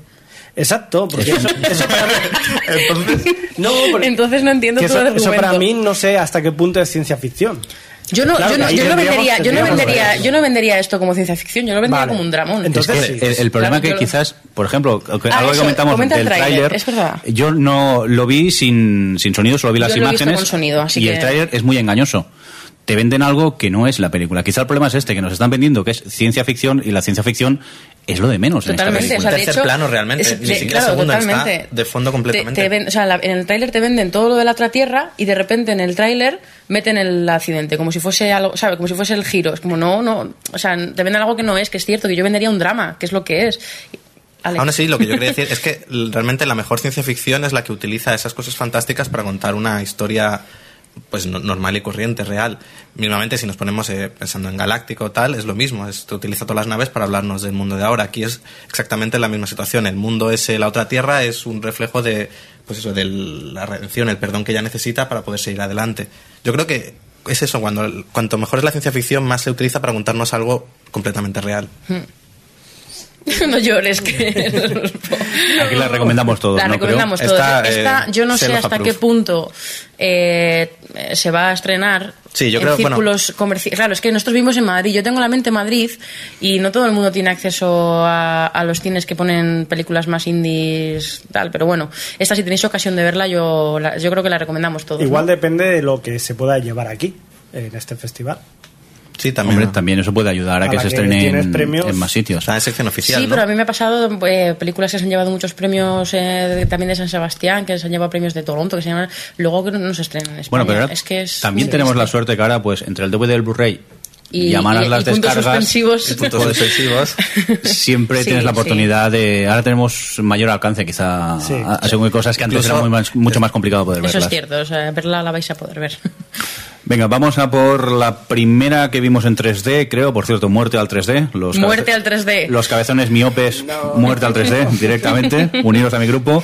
Les Contes de l'Unuit. eh, La vimos todos. Sí. La vimos La vimos todos. todos. A mí me aburrió mucho, no sé si es que iba cansado o qué, pero no entré en la 3D. historia y se, supongo que también era el 3D que influyó porque aparte era película francesa con subtítulos en inglés, en medio de la pantalla y en los laterales tenías eh, los subtítulos estos electrónicos catalán y castellano, pero también donde estaba situado no veía bien los subtítulos y al final yo me amargué. La, estuve a punto de salir, lo que pasa que se estaba fresquito en el cine y me dio pereza salir. Aquí el problema es que es otra de esas pelis que el propio director te vende mal. Porque Ah, no, sí. cuando empezó la peli nos dijo, esto es una, serie de, es una serie de cuentos y entre cuento y cuento os dejo un tiempo para reflexionar. Hay como un pequeño... Pues, un- ¿Y dices reflexionar qué? Y dices, pues serán cuentos con Sí, profundidad y con... Y no, realmente son cuentos para niños pequeños. Que no Eh. tienes que reflexionar más allá de tienes que ser bondadoso, tienes que ser valiente. No y puedes tienes- ser codicioso, no pu- eh, y- Y el ya tiempo, está. el tiempo para reflexionar no llega al segundo, porque se Bueno, va el- imagen a negro y, y vuelve el siguiente cuento. Tampoco. Sí, pero bueno, entre cuento y cuento, mientras meten las ideas que van a ser el siguiente, pero Sí. el propio director nos lo vendió como a lo mejor podía ser algo más adulto Sí. y realmente es un cuento para animación niños. francesa, por cierto, lo hemos dicho. Pero la animación está muy bien. Yo creo que a ti te gustó, ¿no, A Javi? mí me ha encantado esta película. Sí que es verdad que es un poco, a ver, si como animación, animación en sí, pues igual te defrauda un poco, pero no deja de ser eh, las marionetas, los títeres que veíamos de pequeños. Las sombras chinas, porque Las sombras todos son chinas, siluetas. exacto. Exactamente. Esto es lo que veíamos eh, nosotros cuando éramos pequeños y no, y no deja de contarnos historias, eh, cuentos, como cuando éramos pequeños. Y esa parte, por ejemplo, el director Michel Ocelot ya había trabajado en el tema de los títeres y había sido, por ejemplo, el director de Kirikou y la bruja. Entonces ya más o menos sabes por dónde van a ir los tiros. Es un tío que le gusta hacer películas para niños, pero verdaderamente cuentos, cuentos infantiles y, y sí, quizás sean demasiado infantiles, pero también forma parte del encanto mm, de ser una película eh, que no deja de ser eso, cuentos que nos cuentan. A mí mi problema no es eso. Yo la, la vi como, la asumí como una película familiar, bueno, infantil.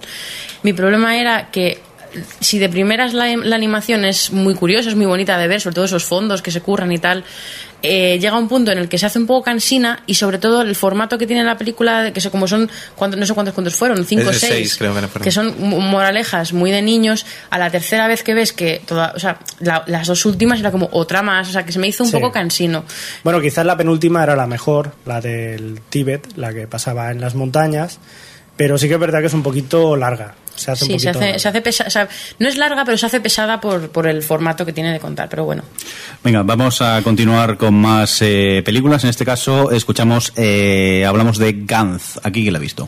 Pues nosotros dos. Nosotros dos, aquí... Esta película está basada en el manga del mismo nombre. Es un adapta el manga en dos películas. Esta es la, nos han puesto la primera parte y, se- y, bueno se puede decir que es una buena adaptación con muchos efectos especiales que Sí, hay mucho dinero ahí puesto. Hay que decir que llegó a ser número uno en Japón. Y, y bueno, la verdad que la primera parte adapta casi fielmente lo que era el manga y la segunda es totalmente nueva o prácticamente nueva y sí que intenta dar un poco de respuesta a lo que es el manga que a día de hoy eh, lleva ya treinta y pico volúmenes y todavía no se sabe cómo va a acabar. Pero bueno, que está, la verdad que está bastante bien. Acción, hay aliens, hay tiros, hay entrañas, hay... sí no se corta a la Sí, hora de mostrar no, la no. violencia algo que el manga era sea, sus características Os gustó, la disfrutasteis, ¿no? Sí. Más, más sobre todo la primera que la segunda. Ok, vamos a por más cositas.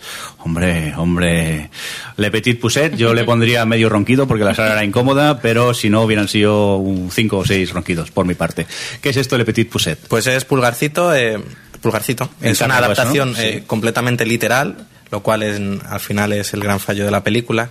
Y bueno, te cuenta la historia que todos conocéis de Pulgarcito, un niño pobre que abandona su fa- eh, que su, cuya familia le abandona y se encuentran con un ogro que se los come. Y luego Sí, el tema... ¡Spoiler! Pero no era una vaca. No, esto es el Patufet, que lo confundes con un cuento catalán. Ah, El tema es que, que está demasiado literal, que no te aporta mucho y hay un momento en el que, que empieza ya el ogro a, par- a- a ser el ogro ya... de- porque claro, vas a ver una, una adaptación francesa del cuento de Pulgarcito y dices, joder, aquí los franceses que están un poquito enfermillos mentales, eh, en momentos me como a mi propia hija, no, pero... la costra La de- costra de mi propia hija. ese momento fue muy grande, a mí me encantó. No, pero ese momento dije yo, mola, porque eh, a partir de aquí empieza ya lo degenerado, el rollito tal. No, o sea, es demasiado infantil la historia realmente. Yo también he de decir que sí es infantil, pero eh, ver un cuento de toda la vida en carne y hueso me di cuenta de lo crueles que llegan a ser los cuentos Sí, infantiles. com- Completamente. To- to- Totalmente, o sea, piensas en los O cuentos sea, que esos hemos... padres abandonando Sí. a los hijos en un bosque Hijos- y Dos veces, además. dos veces. Ese momento en el que los abandonan por primera vez y llegan los hijos y es como, anda, que los habíamos echado de menos. Y la historia te la sabes, porque es el cuento de toda la vida, pero claro, lo ves eh, en carne y hueso y dices, hostias. El problema habría sido que la última parte, todo esto que se come el Ahí, gigante. ahí ya no llegué, yo ahí ya me quedé. Pues eso se podía haber dado una vuelta y no haber sido completamente literales a la historia y habría ganado. O bueno. Haberlo hecho, o sea, la misma historia podía haber valido, pero eh, un poco, o sea, un paso más allá, o sea, entrar en lo, en lo enfermizo, que es lo que parece que va a ser y luego no es. En todo caso, como adaptación es mejor que, por ejemplo, la del cuento que se ha hecho últimamente, Caperucita Roja. Pues No la he visto, pero teniendo en cuenta que parece comments. crepúsculo, no comments. Venga, vamos a continuar en este caso con una maratón que hubo a la una de la noche. Qué valiente soy, yo estaba durmiendo ya, que tengo una edad. Eh, aquí que vimos Love, más Young Love, más Roach, más Venus Flytrap. A ver, contarme, ¿qué es todo esto? ¿Cuántas aguantasteis? Pues a ver, aguantamos, vamos a ver. Primero decir que los tres primeros cortos ya fueron una hora Y y, media. media. de. No porque empezamos tarde, pero una hora y cuarto o así de la proyección. Y una hora y cuarto de cortos que eran una caquita. Pero además yo, bueno, el primero le vi entero, que era el que estaba mejor de los tres, que es un corto de un tío en el espacio, que, está, que es sobre la soledad en el espacio. Muy que- Malik. muy, muy, muy Malik, sí. Es lento, contemplativo. Con imágenes que van y Sí, vienen. a mí me gustó, lo que pasa es que no te cuenta nada, o sea, al final es como, pues vale, no al nivel del que vamos a comentar luego, Crespo y yo, pero, pero un poco bla. Pero por lo menos era mejor que Alex, los otros dos que vimos. Y terribles. Eran de estos que hacen para demostrar que pueden hacer efectos especiales y animaciones por ordenador, pero se olvidan de algo importante, el guion. No tenían historia absoluta y no, no iban a ningún lado. Yo- y además, 20 minutos que duraba cada Sí. uno, que si dices son 5 minutos para demostrarme que sabes hacer naves espaciales, bien, pero no 20 minutos. Y yo es que decidí, digo, bueno, Alex, despiértame cuando acaben, porque así, y veo de, de Road Big, el, el steampunk y tal, pero es que el siguiente, gente que, Bueno. que expulsa mm, Medu- una medusa por, la, boca, la medusa se hace gigante. Bueno, da igual, no tiene Da igual, sentido. sí. Eso siempre gusta.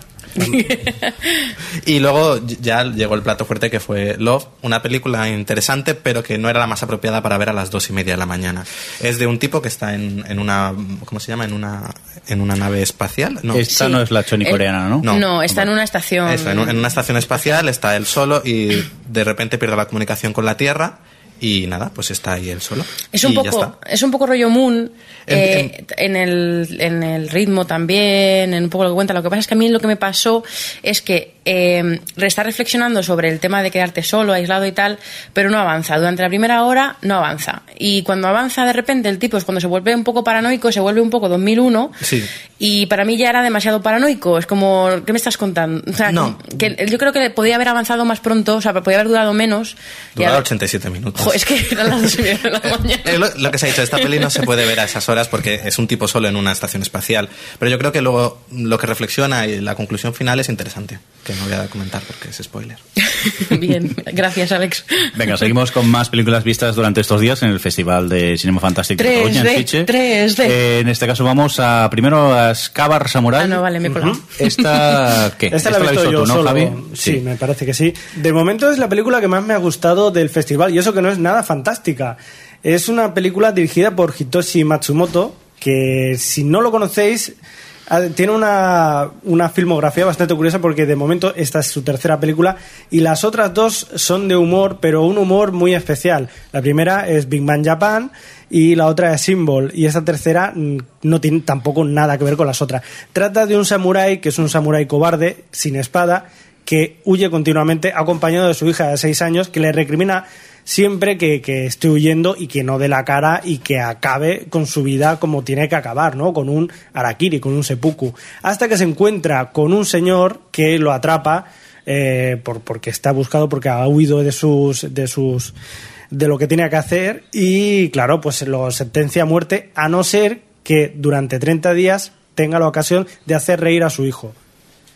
La verdad es que a mí, cuando me lo contaste, el, el planteamiento este me parece súper curioso. Porque, bueno, no sé. puede ser divertida. Y la verdad es que yo en las no la he visto, pero aparte de ti, eh, en las colas que vas oyendo un poco a la gente hablar de las películas, he oído a varias gente diciendo que, que es la que más le había gustado, así que... Pues sí, la verdad es que, pendiente. claro, imagínate que durante 30 días, por supuesto, mm, va a ir costándole y tiene que hacer 30 días, pues 30 formas de hacer reír a alguien. Y no deja de ser, pues, un tratado sobre la risa. Es qué nos hace reír, quién, eh, quién es el sujeto risible, en este caso sería el samurái, que es, es el, el mismo Hitoshi Matsumoto, que hace de, de actor en este caso. Y, y bueno, aunque tiene una niña, pues a mí la verdad que la niña lo hace bastante bien y te ríes bastante. Eh, hay que decir que poco a poco pues toda la gente se va haciendo del lado del, del samurái cobarde y se van haciendo con él, le acaban pillando cariño y, y bueno, no voy a contar el final, pero hay que decir que, que es un peliculón, a mí me ha encantado. Seguimos con pelis también de chinos, así para resumir. En este caso hablaremos de una de 3D, Harakiri Death of a Samurai. 3D. Esta la que os gusta el 3D, ¿qué? Horrible, o sea, la, la- la- la A peor ver. forma de ver un 3D es Ah, vale. con una película tan oscura como esa Exactamente. y con unas gafas 3D que no te dejaban ver absolutamente nada. Bueno, y además que no aprovecha el 3D, que te quitabas las gafas y veías que no había profundidad. Bueno, decir, por cierto, que esta es eh, Arakiri Death of a Samurai, es una película dirigida por Takeshi Miike, que, que es un director un poco ecléctico y Sí. que, por ejemplo, el año pasado, bueno, ha hecho cosas como Ichi the Killer. El año pasado vimos aquí una película en Sitges que era 13 Assassins, que nos gustó. Buenísima. Muy, muy buena. Eh, Y ha hecho, por ejemplo, eh, Llamada Perdida, la, la versión japonesa La versión original. original, sí, sí. Pero luego también es capaz de hacerte cosas como Zebraman o Yaterman. y no lo entiendes. bueno, déjale, tiene que... Es tiene varios- esquizofrénico. Claro, es esqui- esquizofrenia de director Creativa. mola. Claro, creativa, gracias. Eh, en, en Arakiri nos cuenta básicamente, eh, re- mm, resulta que hay que, que había samuráis que decían no tengo dinero, voy a ir a casa de un señor a decir que ay Dios mío qué pobre soy, me quiero hacer Arakiri en tu patio y, y entonces los otros se apiadan Venga, va, y venga chaval. va, te vamos a dar trabajo, es como un fake, ¿no? un fake eh, Arakiri y entonces bueno pues a- al principio de la película ves que llega un jovenzuelo para hacer un fake Arakiri y entonces se dan cuenta y dicen ah sí, pues te vas a Arakirear ahora mismo y entonces bueno a raíz de eso de en flashback te van contando la historia de este chico de otro que llega para hacer lo mismo y tal.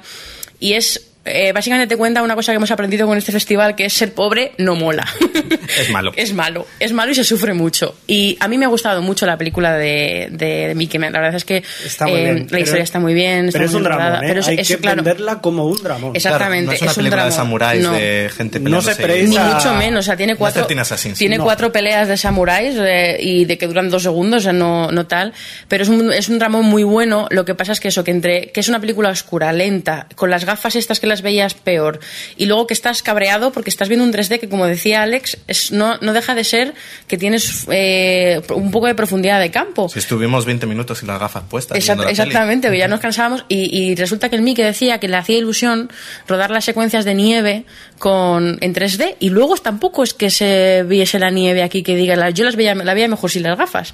Así que al final un poco O sea, decepcionante. viva el en ese 3D, sentido. ¿no? En resumen. ¡Viva el 3D! Uy, madre mía, qué grito pegado. Bueno, que el 3D era un poco malo, ¿no? En resumen de esta peli, pero que la peli sí que se puede, se puede ver. Totalmente. Por cierto, tuvimos una pequeña anécdota en esta peli, ¿no? ¿Qué pasó? Que un oyente os reconoció así por la calle casi. Sí, estábamos en el cine y resulta que se sentó delante nuestro, y yo estaba, la vi- esta la vi con, con Javi y estábamos ahí, y, y con Alex también estabas tú, sí, pero a ti- Alex no reconoció porque es nuevo. Claro, es el nuevo. es el enchufado nuevo. Eh, y nos reconoció y al salir de la película nos dijo, oye, tú eres Adri de OTV y esta peli ya la he visto, spam. Eh, y, y dije, sí, sí, tal, y estás con el fresco, sí, sí. Y nada, y estuvimos hablando un rato con él, que es un, se llama Javier Ara- Araguz, tiene una página que es javieraraguz no, javieraraguz.com, perdón, y le preguntamos un poco ya que estábamos sobre el festival y esto es lo que nos contó. Bueno, eh, yo me esperaba un thriller así un poquito con acción y tal y me encontré un dramón. Entonces me ha gustado, pero la verdad es que a veces es un poco soporífera. Y el 3D, o sea, no servía para nada. O sea, para ver unos cuantos copos de nieve en 3D, pues me pongo en la pantalla. Pero bueno, la peli en general bien. Pues aquí teníamos las palabras de Javier, oyente del podcast, un cordial saludo para él. Eh, Javier, lo siento porque es- hoy a lo mejor podíamos haber coincidido con, en Twix, pero al final no nos hemos podido ver. Pero bueno, que muchas gracias por escucharnos y haber colaborado y darnos la opinión sobre la película. Por Vamos. cierto, que nos mandó un saludo para ti, Ranita. Gracias, gracias. Ah, mira, si hasta lo tenemos, mira. Y recuerdos a Ranita. Vale, y ahora ya basta de ranita, sí, no os importa, ¿eh? Venga, vamos a continuar con Bellflower. Bellflower. Aquí, esta aquí es esta, poco esta polémica. polémica. Bueno, la presentamos primero, presenta tú, Alex, que es el, que te, el mamarracho que le ha gustado. Bueno, bueno, no tienes criterio y lo sabes. Esta película, pues, nos cuenta, son dos amigos, bastante tontos y flipados, que se preparan para el fin del mundo Bien, un poco, eh, un poco en modo Mad Max y entonces están construyendo un lanzallamas. Y en esto que conocen a una chica y uno de ellos pues empieza a salir con esta chica y a partir de ahí lo que va sucediendo pues... Pues es- es la nada, es la nada. el intríngulis de la película es un poco eh, un- eh, comienza más como película así romántica y de amigos y tal para pasar un poco a más al, a la fe fatal y a irse un poco de al thriller ¿Y po- polémica por qué? ¿Puedo hacer una sinopsis y quizás así Venga. entremos en polémica? Venga, Trata de dos ninis modernillos que eh, pues hacen tonterías y Beben uno, pues, mucho. beben mucho y fuman mucho y se liga a uno Y se tiran a rubias. Sí, Sí, pero eso es la primera mitad de la peli. Lo Mira, interesante es después. La película, o sea, lo- aparte de los protagonistas gilis, que era imposible eh, conectar con ellos, ¿No es cierto? Luego, los diálogos totalmente bla, o sea, eran diálogos sin ningún tipo de subtexto de nada, por mucho que fuese ¿Eran realistas? lenguaje juvenil. Realistas, pero Sí, no tenían ningún tipo de intención ni de trasfondo. Sí, te van No, contando la- la fuck you, relación. man, fuck you, man, uh, uh, super Pero así te plasmaba muy bien la, la relación de amistad entre los dos. pues vaya relación. Pero, pero, eh, era, eran dos amigos que se tenían ahí pese a todo. Sí, por ejemplo, hay un momento que está la chica con el chico y le dice, te tenía que decir una cosa. Ah, pues dímela. No me acuerdo. Ah, pues vale. Bueno, pero eso es cotidianidad. Claro, a ver, las cosas tienen que ser verosímiles, no realistas. Pero bueno, una, dos cosas. Es una película súper anticlimática. Aparte de que es larga, tiene 500.000 finales, que es como, bueno, te acabas. Bueno, eso es cierto. Y luego tiene un tema que es que encima es pretenciosa porque va de indie y tal, y, y- y le meten ahí un tono amarillento. Pero tiene un motivo ese tono. No tiene un eh, motivo. Da, da una sensación de opresión, de enfermizo, que conforme, conforme va avanzando la película se vuelve más enfermiza. No es cierto, Sí, es cierto. porque es un amarillo de palo. Porque Que no es amarillo. no, o sea, tú ves el amarillo, pero no, no ves la sensación, no, Pero ves las- no notas el agobio de los notas, personajes, no les, ¿Cómo no les ves notas Pues no les- cerrarías los ojos durante la película. No, no, o sea, no, no me parece súper de palo el, el, el aspecto. O sea, es que me parece totalmente pretencioso. De, le vamos a meter aquí el filtro para parecer todavía más. No, era para transmitir el estado de ánimo de los personajes, pero ella no se dio cuenta. Quizás, OTV, quizás sí que es verdad. Versión deluxe. Totalmente. Aquí nos Sí, falta pegarnos. Quizás sí que es verdad Aprovecha, que, lo tienes que- al lado. que haya gente joven a la que le guste esta película, porque una vez más te están diciendo que es un cambio generacional o que quiere indicar un cambio o es una- un reflejo de la generación actual. No sé hasta qué punto. Pero sí que es verdad que ha habido mucha gente a la que le ha gustado. Yo en el- en la- cuando leo la sinopsis después de ver la película, Clay está demostrado que un corazón roto puede desatar el apocalipsis. Es como que, que esta No, película no, es no, no posapocalíptica. hay esta película porque está aquí. No, ¿por qué? No, no, no pongas esa cara. No, no está. No te digo esto. He puesto cara de no sé. Hay que, hay que decir como curiosidad que eh, el actor protagonista que hace Woodrow, Woodrow, es el actor, director y escritor de la misma. O sea, que- ¿Ves? Pretencioso. Muy Yo, intenso él, pero la película Vivo. es pretenciosa. Venga, vamos allá a la polémica. ¿No os Sí, pegáis? no. No, hay posibilidad. Venga, va, un, un coscorrón o algo, ¿no? Miradla Por la audiencia, y- lo digo nos, por... nos hemos mirado si, mal. te- si tenéis la ocasión, miradla y luego nos lo contáis. Cierto. Y si no os gusta, le pegáis a Javi. A mí mismo, si estoy acostumbrado. Venga, continuamos con... Uh, qué bonita esta, el título. Osamu Tekuza Budas The Great. O- Bueno, es- Bueno, esta es la adaptación Si a... eso ya escribiremos en el blog, en el post, todos los títulos de las películas, porque por mi inglés creo que no vais a conocer ninguna. Cuéntanos. Esta es la adaptación del manga de Osamu Tezuka, de Buda. Eh, creo que adapta los primeros tomos nada más, porque en principio va a ser una trilogía que se estrenará a lo largo de cinco años. Y bueno, esto eh, nos cuenta el- los primeros años de, de Buda. de Buda, sí, De te cuenta un poco ahí. Y te lo intercala con otra historia de otro personaje que van paralelas. Sí, a mí, bueno, eh, el director es, es, por cierto, Kozo Morishita, que, que ha dirigido cosas como Bola de Dragon Z o Los Caballeros del Zodiaco, que todos habremos visto aquí cuando éramos peques, algunos menos que otros. Y, y bueno, Tezuka, que es un, es un mangaka que, bueno, ha hecho cosas como... manga, se padre- sí, se considera el padre del manga y ha hecho cosas como Adolf, aparte de Buda. Y bueno, a mí la peli me gustó, una película de animación, con una animación muy, muy tradicional japonesa y se lleva muy bien. Se nota mucho que en la, en la animación, o sea, perdón, en la adaptación han tenido que acortar ciertas tramas, hacer que llegan un poco como precipitadas y se van precipitadas, pero bueno, a mí la verdad es que se ve muy bien y, y me ha gustado. Tengo ganas de seguir con, con las otras, que yo, por cierto, no he leído el manga original, así que no puedo hacer ahí comparación. Yo no puedo hablar porque, aparte que no lo he visto, me he estado hoy dando cuenta que no he visto nada de animación este año en el festival. No han conseguido ¿Tú mis horarios con... le- les conté. Les Eso olvidas no cuenta Nui. animación, porque no me dormí, pero poco, porque con el 3D lo veía todo borroso. Venga, vamos a continuar. Otra de 3D, ¿no? De Mortician. De Mortician, sí, aquí tenemos diferencia de opiniones, ¿verdad, Javi? Sí, sí. Un desencuentro cariñoso y amistoso.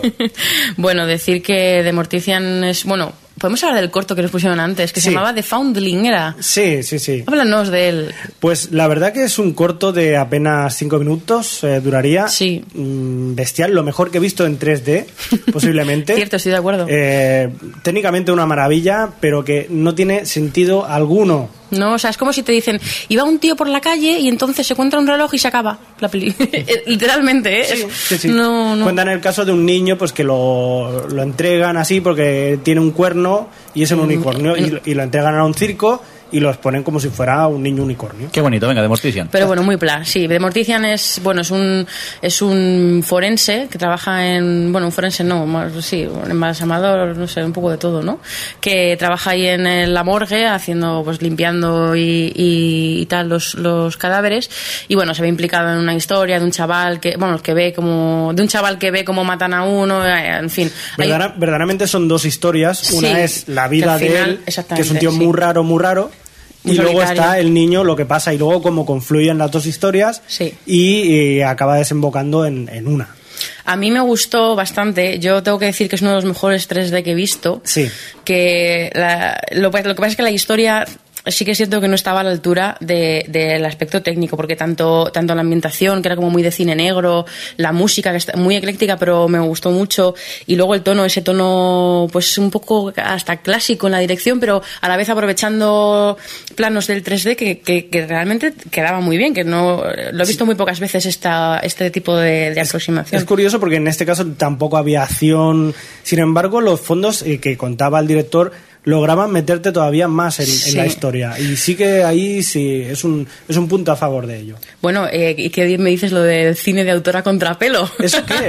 O posapocalíptica. Sí, claro, llega el director, otra, otra de estos casos de director que la caga diciendo, perdón, esto es- no es explícito, diciendo, esto es cine de autor a contrapelo y, y es el, lo posapocalíptico, no sé qué, es como, pero perdona, ¿dónde está lo posapocalíptico de esta historia? Parece un barrio de, de toda la vida de una ciudad de Sí. mala muerte y ahí pues pasan, hay gente que es mala y ya está, y pasan estas cosas. ¿Y el 3D bonito o qué?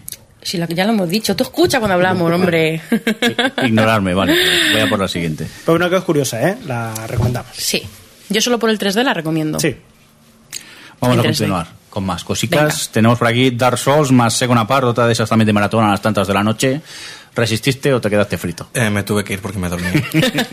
No, porque, fue- porque era malo o porque estabas ya cansado. Pues resulta que la primera era mala, que la aguanté, y la segunda, que estaba un poco mejor, me dormía. Y al final... Porque qué hora sería más o menos. Eh, la primera empezó a, a la una menos cuarto, que con el retraso y tal empezó a la una, y la segunda, pues claro, eran ya las dos y media, tres menos cuarto. La primera de ellas, Dark Souls, es pues, un thriller de un asesino de la taladradora, bien podría estar patrocinado por Black and Decker, que se dedicaba a taladrarle la cabeza a la gente y a meterles algo dentro de la cabeza. Yo recuerdo una de los 80 llamada Asesino de la Taladradora. Mítica en VHS. Sí, pero esa dijo, no, no, no, no, ¿qué va? Era, bueno, hay que decir que, eh, perdón que me vaya del off topic, pero en medio de la película, de golpe porrazo, eh, pasa, hay como un salto de imagen y ves dos lesbianas dándose besos en una ducha. en serio, durante nada, un minutillo o dos, y de golpe, prum, continuamos con la película. Pero, pero, pero eso es casquería de toda vida, No, no, no, sangre y tetas. sí, Vamos sí, a ver. pero- Y si encima son dos tetas, cuatro tetas juntas, pues mejor todavía. No, no, imagínate, nosotros estábamos en casa de un amigo viendo a los adolescentes todos allí alucinando, pero claro, el rollo de que dices, mm, vale, y ahora nos volvemos a la película, ¿no? Es como, vamos a publicidad, vemos a las lesbianas en la ducha y continuamos con la película. Perdón por el off topic. No, pero dijo el, el director, creo que fue, que se había basado en películas de los 80 a la hora de hacerla. Pero bueno, más allá de eso es aburrida y no lleva nada. Y la segunda es Second Apart, es sobre dos gemelos malvados con poderes telequinéticos que hacen suicidarse a la gente. Comienza muy potente con un- unos chavales jugando a la ruleta rusa, se llama. Y, pero luego, bueno, luego es más una peli de instituto. Pero me marché a la, a la hora, o sea que no sé cómo acaba. Muy bien, vamos a ver, eh, vamos a hablar de las tres últimas, las que hemos visto hoy. Y para empezar, de buena mañana a las nueve hemos empezado con así, con susto, con Emergo. Emergo, que es una película que, que es un, que el guion está escrito por Rodrigo Cortés, que es el director de, de Enterrado, una película que me gusta a mí mucho. Y bueno, la película es muy del género de Casa Encantada, aunque mm, también un poco con el rollo poltergeist, que van unos, unos profesionales a una casa y estarán ahí un- unos cosos para, para intentar ver qué pasa en la casa. Y es un poco rollo Paranormal Activity en el formato, aunque no abusa tanto de lo de la cámara de vigilancia, sí que es un falso documental, que Jordi está de acuerdo conmigo que es un Sí, poco... que es que claro, el problema es un falso documental, hay cámaras de seguridad y se supone que todo lo que estamos viendo es desde las cámaras de seguridad o No, y la de- cámara que tiene Sí, ella... o la que tiene ella en mano Sí. y tal. Lo que pasa que a veces es engañoso. Mm. También si me vendes el tema eh, falso documental donde nunca hay banda sonora, cuando viene el susto sí que hay banda sonora. Y te dan esos sustos de chon, que, que a ver, que la peli tiene no algún susto, y yo me he cagado en algún momento también, pero... Pero el susto, aclaramos que es cierto, Sí. estoy de acuerdo con la música, pero el susto no lo hace por, por la música. O sea, que genera muy bien la tensión en la película. De, de Sí, hecho, hablaba yo con antes con Alex que es una película que genera muchísima tensión toda la película y no acaba de romperla nunca. Entonces, las tres veces que la rompe, te mueres del susto. Yo también hay que decir que juega mucho con el de, uy, uy, que va a pasar algo, que va a pasar algo, y no pasa nada. Pero luego Claro, cuando claro, menos te cuando lo esperas, viene, claro, ese es el está, tema. en este caso sí que está bien, bien, bien conseguido. Lo que pasa que a mí me cansa un poco este, el pseudo documental, que luego no, no lo es. que quizás la gran mayoría de gente ni se da cuenta de esas cosas. No sé, nosotros a lo mejor No somos sé, sí que más había algunos- y... No, pero yo creo que sí que hay cosas, sí hay que planos que, que no te crees. Este, es este plano quién lo está grabando. Esa, esa pregunta yo creo que todo el mundo se la puede hacer en algún momento. Pero salvo eso, a mí me- como, como película del género me ha gustado mucho. Creo que es muy original, sobre todo en la forma de meter lo sobrenatural, entre comillas, la explicación de cómo surge y tal en la película, que es, no, no- es muy original. Y, y luego que los personajes son muy interesantes. Es una historia como muy dramática, es el drama de la familia que vive en esa casa. Y, y eso, no, normalmente, los personajes son planos. De hecho, a mí me, gusta una cosa que pasa mucho en la película, que están todos juntos haciendo cosas y de repente el padre dice muchas veces, venga, que me lleva a mi hijo. No, estamos todos juntos aquí. Es como, sí, no hay que separarse las películas de miedo. pero bueno, yo, a mí me ha gustado mucho. La gente salía diciendo que bla, pero a mí del gen- de lo que es el género, la verdad es que yo la recomiendo. Yo creo que quizá también el problema en el festival, Ah. que películas de este tipo a, la- de- a las 8 de la mañana o a las 9 Sí. cuestan un poco de, de ver. No Yo, por cierto, he oído mucha comparación po- con Paranormal Activity. La gente decía que era mejor tal. Vamos, a mí, a mí, bueno, a mí es que Paranormal Activity no me gustó nada. No sé si la habéis visto vosotros, pero, pero vamos, yo creo que esta es bastante mejor que Paranormal Activity. Bueno, y ya cambiando de registro, tras Emergo en el auditorio hemos tenido la oportunidad de ver eh, lo más reciente de la Motrier, la Motrier, que Melancolía. Melancolía, qué buena melancolía. Sí, completamente de acuerdo. sí. Aunque yo tengo un Bueno. pequeño problema con ella, pero bueno, cuéntanos, Adri, a ti. Cuento, cuento, cuento que bueno, la película dirigida por Lars von Trier, él tiene como protagonista a Kristen Dunst y también a Charlotte Gainsbourg. Gainsbourg. Gainsbourg. Eh, que bueno, cuenta, bueno, es difícil decir lo que cuenta. Cuenta la, sensación de, lo- de la depresión y la melancolía, pero bueno, tenemos la parte de, como está dividida en dos partes y la primera parte es Kristen Dunst, que bueno, es su boda, y la segunda es un poco la posboda, que es más protagonista el personaje de, de Charlotte Gainsbourg, que, es- que hace de, de la hermana. A mí me ha gustado muchísimo. Aquí, eh, de nuevo, estamos en el caso de la ciencia ficción como metáfora para contar sentimientos o para mm, llevar a los protagonistas al límite. En este caso, lo que pasa es que hay un planeta que se acerca peligrosamente a la Tierra y parece que va a colisionar con la Tierra. Y, bueno, que es- eh, está ahí siempre la tensión de que, sobre todo el personaje de Charlotte Gainsbourg, que tiene miedo de que eso ocurra. Y. a mí me ha gustado mucho, es una película muy lenta, muy, muy de los sentimientos. de- Pero lenta, en cambio a mí, sabéis que me quejo siempre que las películas son súper largas, aunque Mm. duren 80 minutos, y esta que da dos horas y media. Dos, no, dos horas y diez. O, bueno, pues dos, dos a mí me han parecido. bueno, más aparte, dos horas diez, eh, no me ha parecido para nada lenta, me ha pasado muy rápida. No, No, no, lenta no es aburrida. Lenta, es la película es lenta. Sí, pero tiene un no ritmo te- muy lento sí, para contar las cosas. no- pero no tienes la sensación no, que sea tan larga, no te Cierto, cansas de ella. No te cansas de ella, ¿no? Además, el hecho de que esté contada en dos partes y que eh, vayas muy bien con los dos personajes en las dos partes, no, no, o sea, a lo mejor si hubiese hubiésemos seguido con Kristen Dunst toda la película, nos habría resultado más cansina, pero eh, a mí me ha gustado mucho. Creo que es una película que hay que ver porque eso es, es- creo que es muy difícil contar una película que cuenta un sentimiento más que una historia. Y aquí lo que te cuenta es cómo ese sentimiento va haciéndose con una persona. Y yo Mm. me, me ha llegado tanto que hasta me he emocionado porque casi me sentía, sentía la depresión que estaba transmitiendo la película. Me ha salido la Mica, que casi se me ríe Jordi. Pero, pero no, la- yo la recomiendo. Yo que después de, de eh, la- última de Bontrier, que, De Anticristo. de Anticristo, que salí dije, "Mira, madre mía, Bontrier, me haces una, este es que es una de cal y una de arena. Esta, eh, esta es buena, esta hay, que- esta hay que verla. Pero es que es eso, una película sobre la depresión hecha por un depresivo. Exactamente. Con un depresivo eh, chungo, además que, que maltrata a las mujeres en sus películas. Pero bueno, no, no añades nada tú, Jordi. Bueno, yo es, es que ya hemos tenido esta discusión. Yo tengo la sensación Sí. que eh, me podías haber contado lo mismo sin la, la primera la primera historia de la película, la parte de la boda. Yo no estoy de ya, acuerdo. Ya lo sé que tú no estás de acuerdo, pero yo creo que sí. Yo tengo que decir que la primera, o sea, realmente la película es la segunda parte, porque es lo que te cuenta la evolución de ese personaje hacia la melancolía. Pero la primera parte es la que te, o sea, la que te pone en situación, la que te, la que te, te cuenta el resultado de la melancolía. Es como Pero que quizá, vale, que se fuera necesaria un poco la parte de la boda, vale, pero quizá es demasiado, creo yo. no sé, a mí la verdad es que me gusta mucho cómo está llevado el personaje. Que de por otro lado también te digo que me ha encantado, ya lo sabes, que Mm. normalmente siempre salgo quejándome del cine y aquí me- en este caso me ha gustado. Por cierto, que la película sale eh, Jack Bauer, eh, Kiefer Sutherland. Podríamos decir casi haciendo de Jack Bauer porque el pobre sus dotes... la cara que tiene y la, y la voz que tiene, el pobrecito no tiene la culpa. ya, ya, ya. Y también sale Alexander Skarsgård, Eric sí, de True Blood. Eric de True Blood, que es el, marido de, de Kristen Dunst en la película. Y bueno, en fin, recomendadísima Sí. muchachada. Venga, última película que hemos podido ver de momento en el festival, en este caso eh, Twix en 3D. 3D, bueno, en 3D, espérate, espérate porque... Vamos a aquí- contar primero qué es Twix. un Vale, poco. vamos a contar Pues bueno, Twix es la última peli, bueno, no sé si es la última, no sé si ha hecho una después, como aquí se estrenan cosas raras, bueno, en fin, da igual, es de Coppola, dirigida por Francisco Ford Coppola, y tiene de protagonista a Val Kilmer, que, A Val Kilmer. que se ha comido a Val ¿no? Kilmer. Val Kilmer, que se ha comido a Val Kilmer. en, tamaño XXL. Yo, yo es que, perdona, pero ya después de esta película, creo que a Francis Ford Coppola le voy a llamar Paco.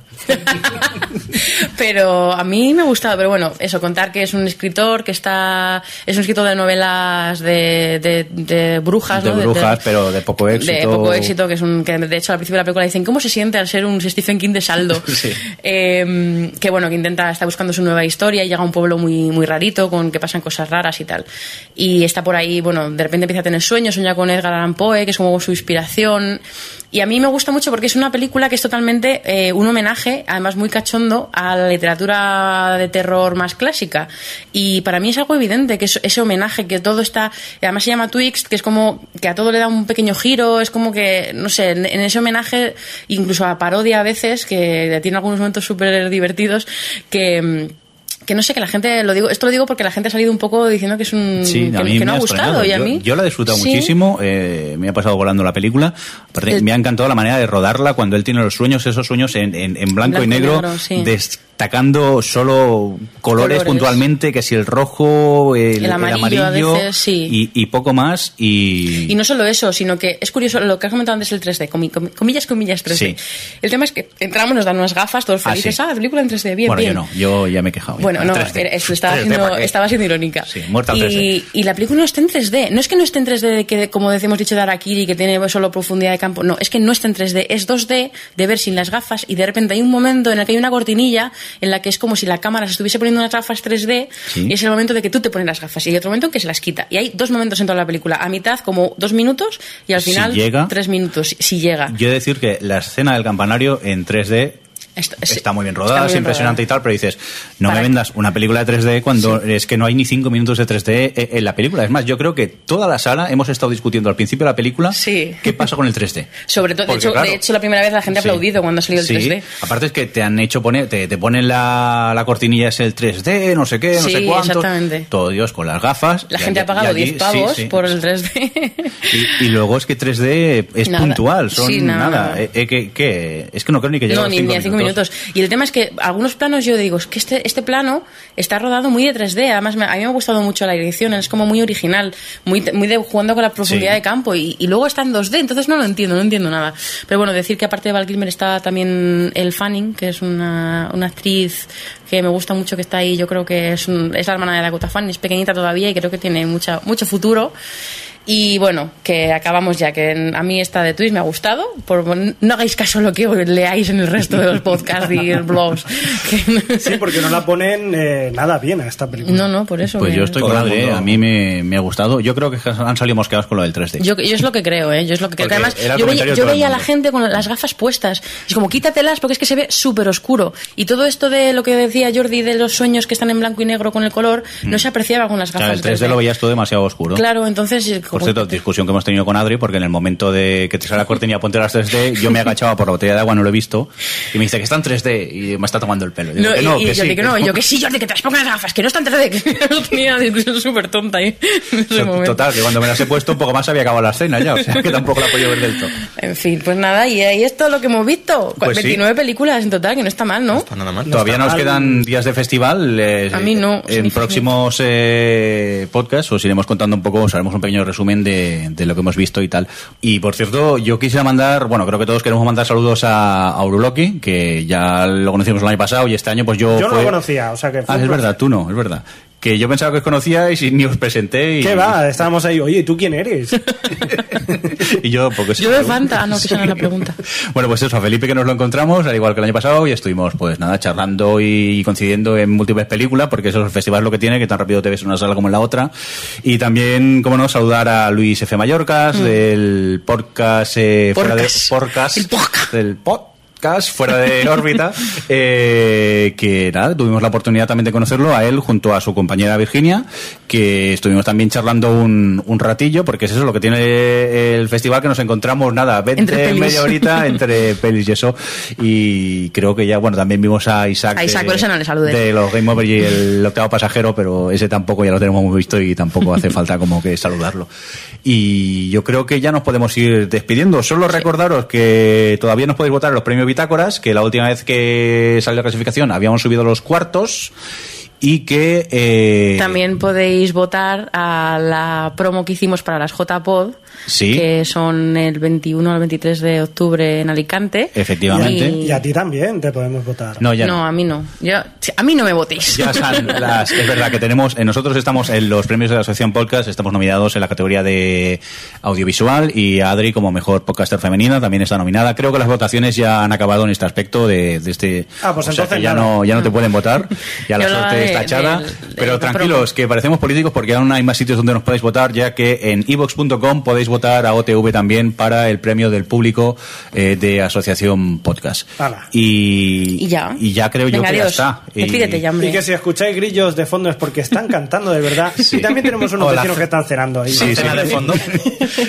Pues nada, que ha sido un placer estar en este estudio móvil de, del OTV Podcast desde el Festival de Siches. En el apartamento, El Margarita. apartamento. No, Margarita, dejármelo decir, que casi cuela. Y que nos encontramos en directo, si queréis, en las jornadas de podcasting en Alicante el del 22 de 22 a las 6 de la tarde. Por cierto, Cade también la tendréis a las 4 de la tarde con esta peli, ya la he visto. Exactamente. Y lo dicho, si queréis nos encontramos en Alicante o nos oímos o nos leemos por Twitter, Facebook y esas cositas. Os nos saludáis y nos reconocéis por la voz, ¿eh?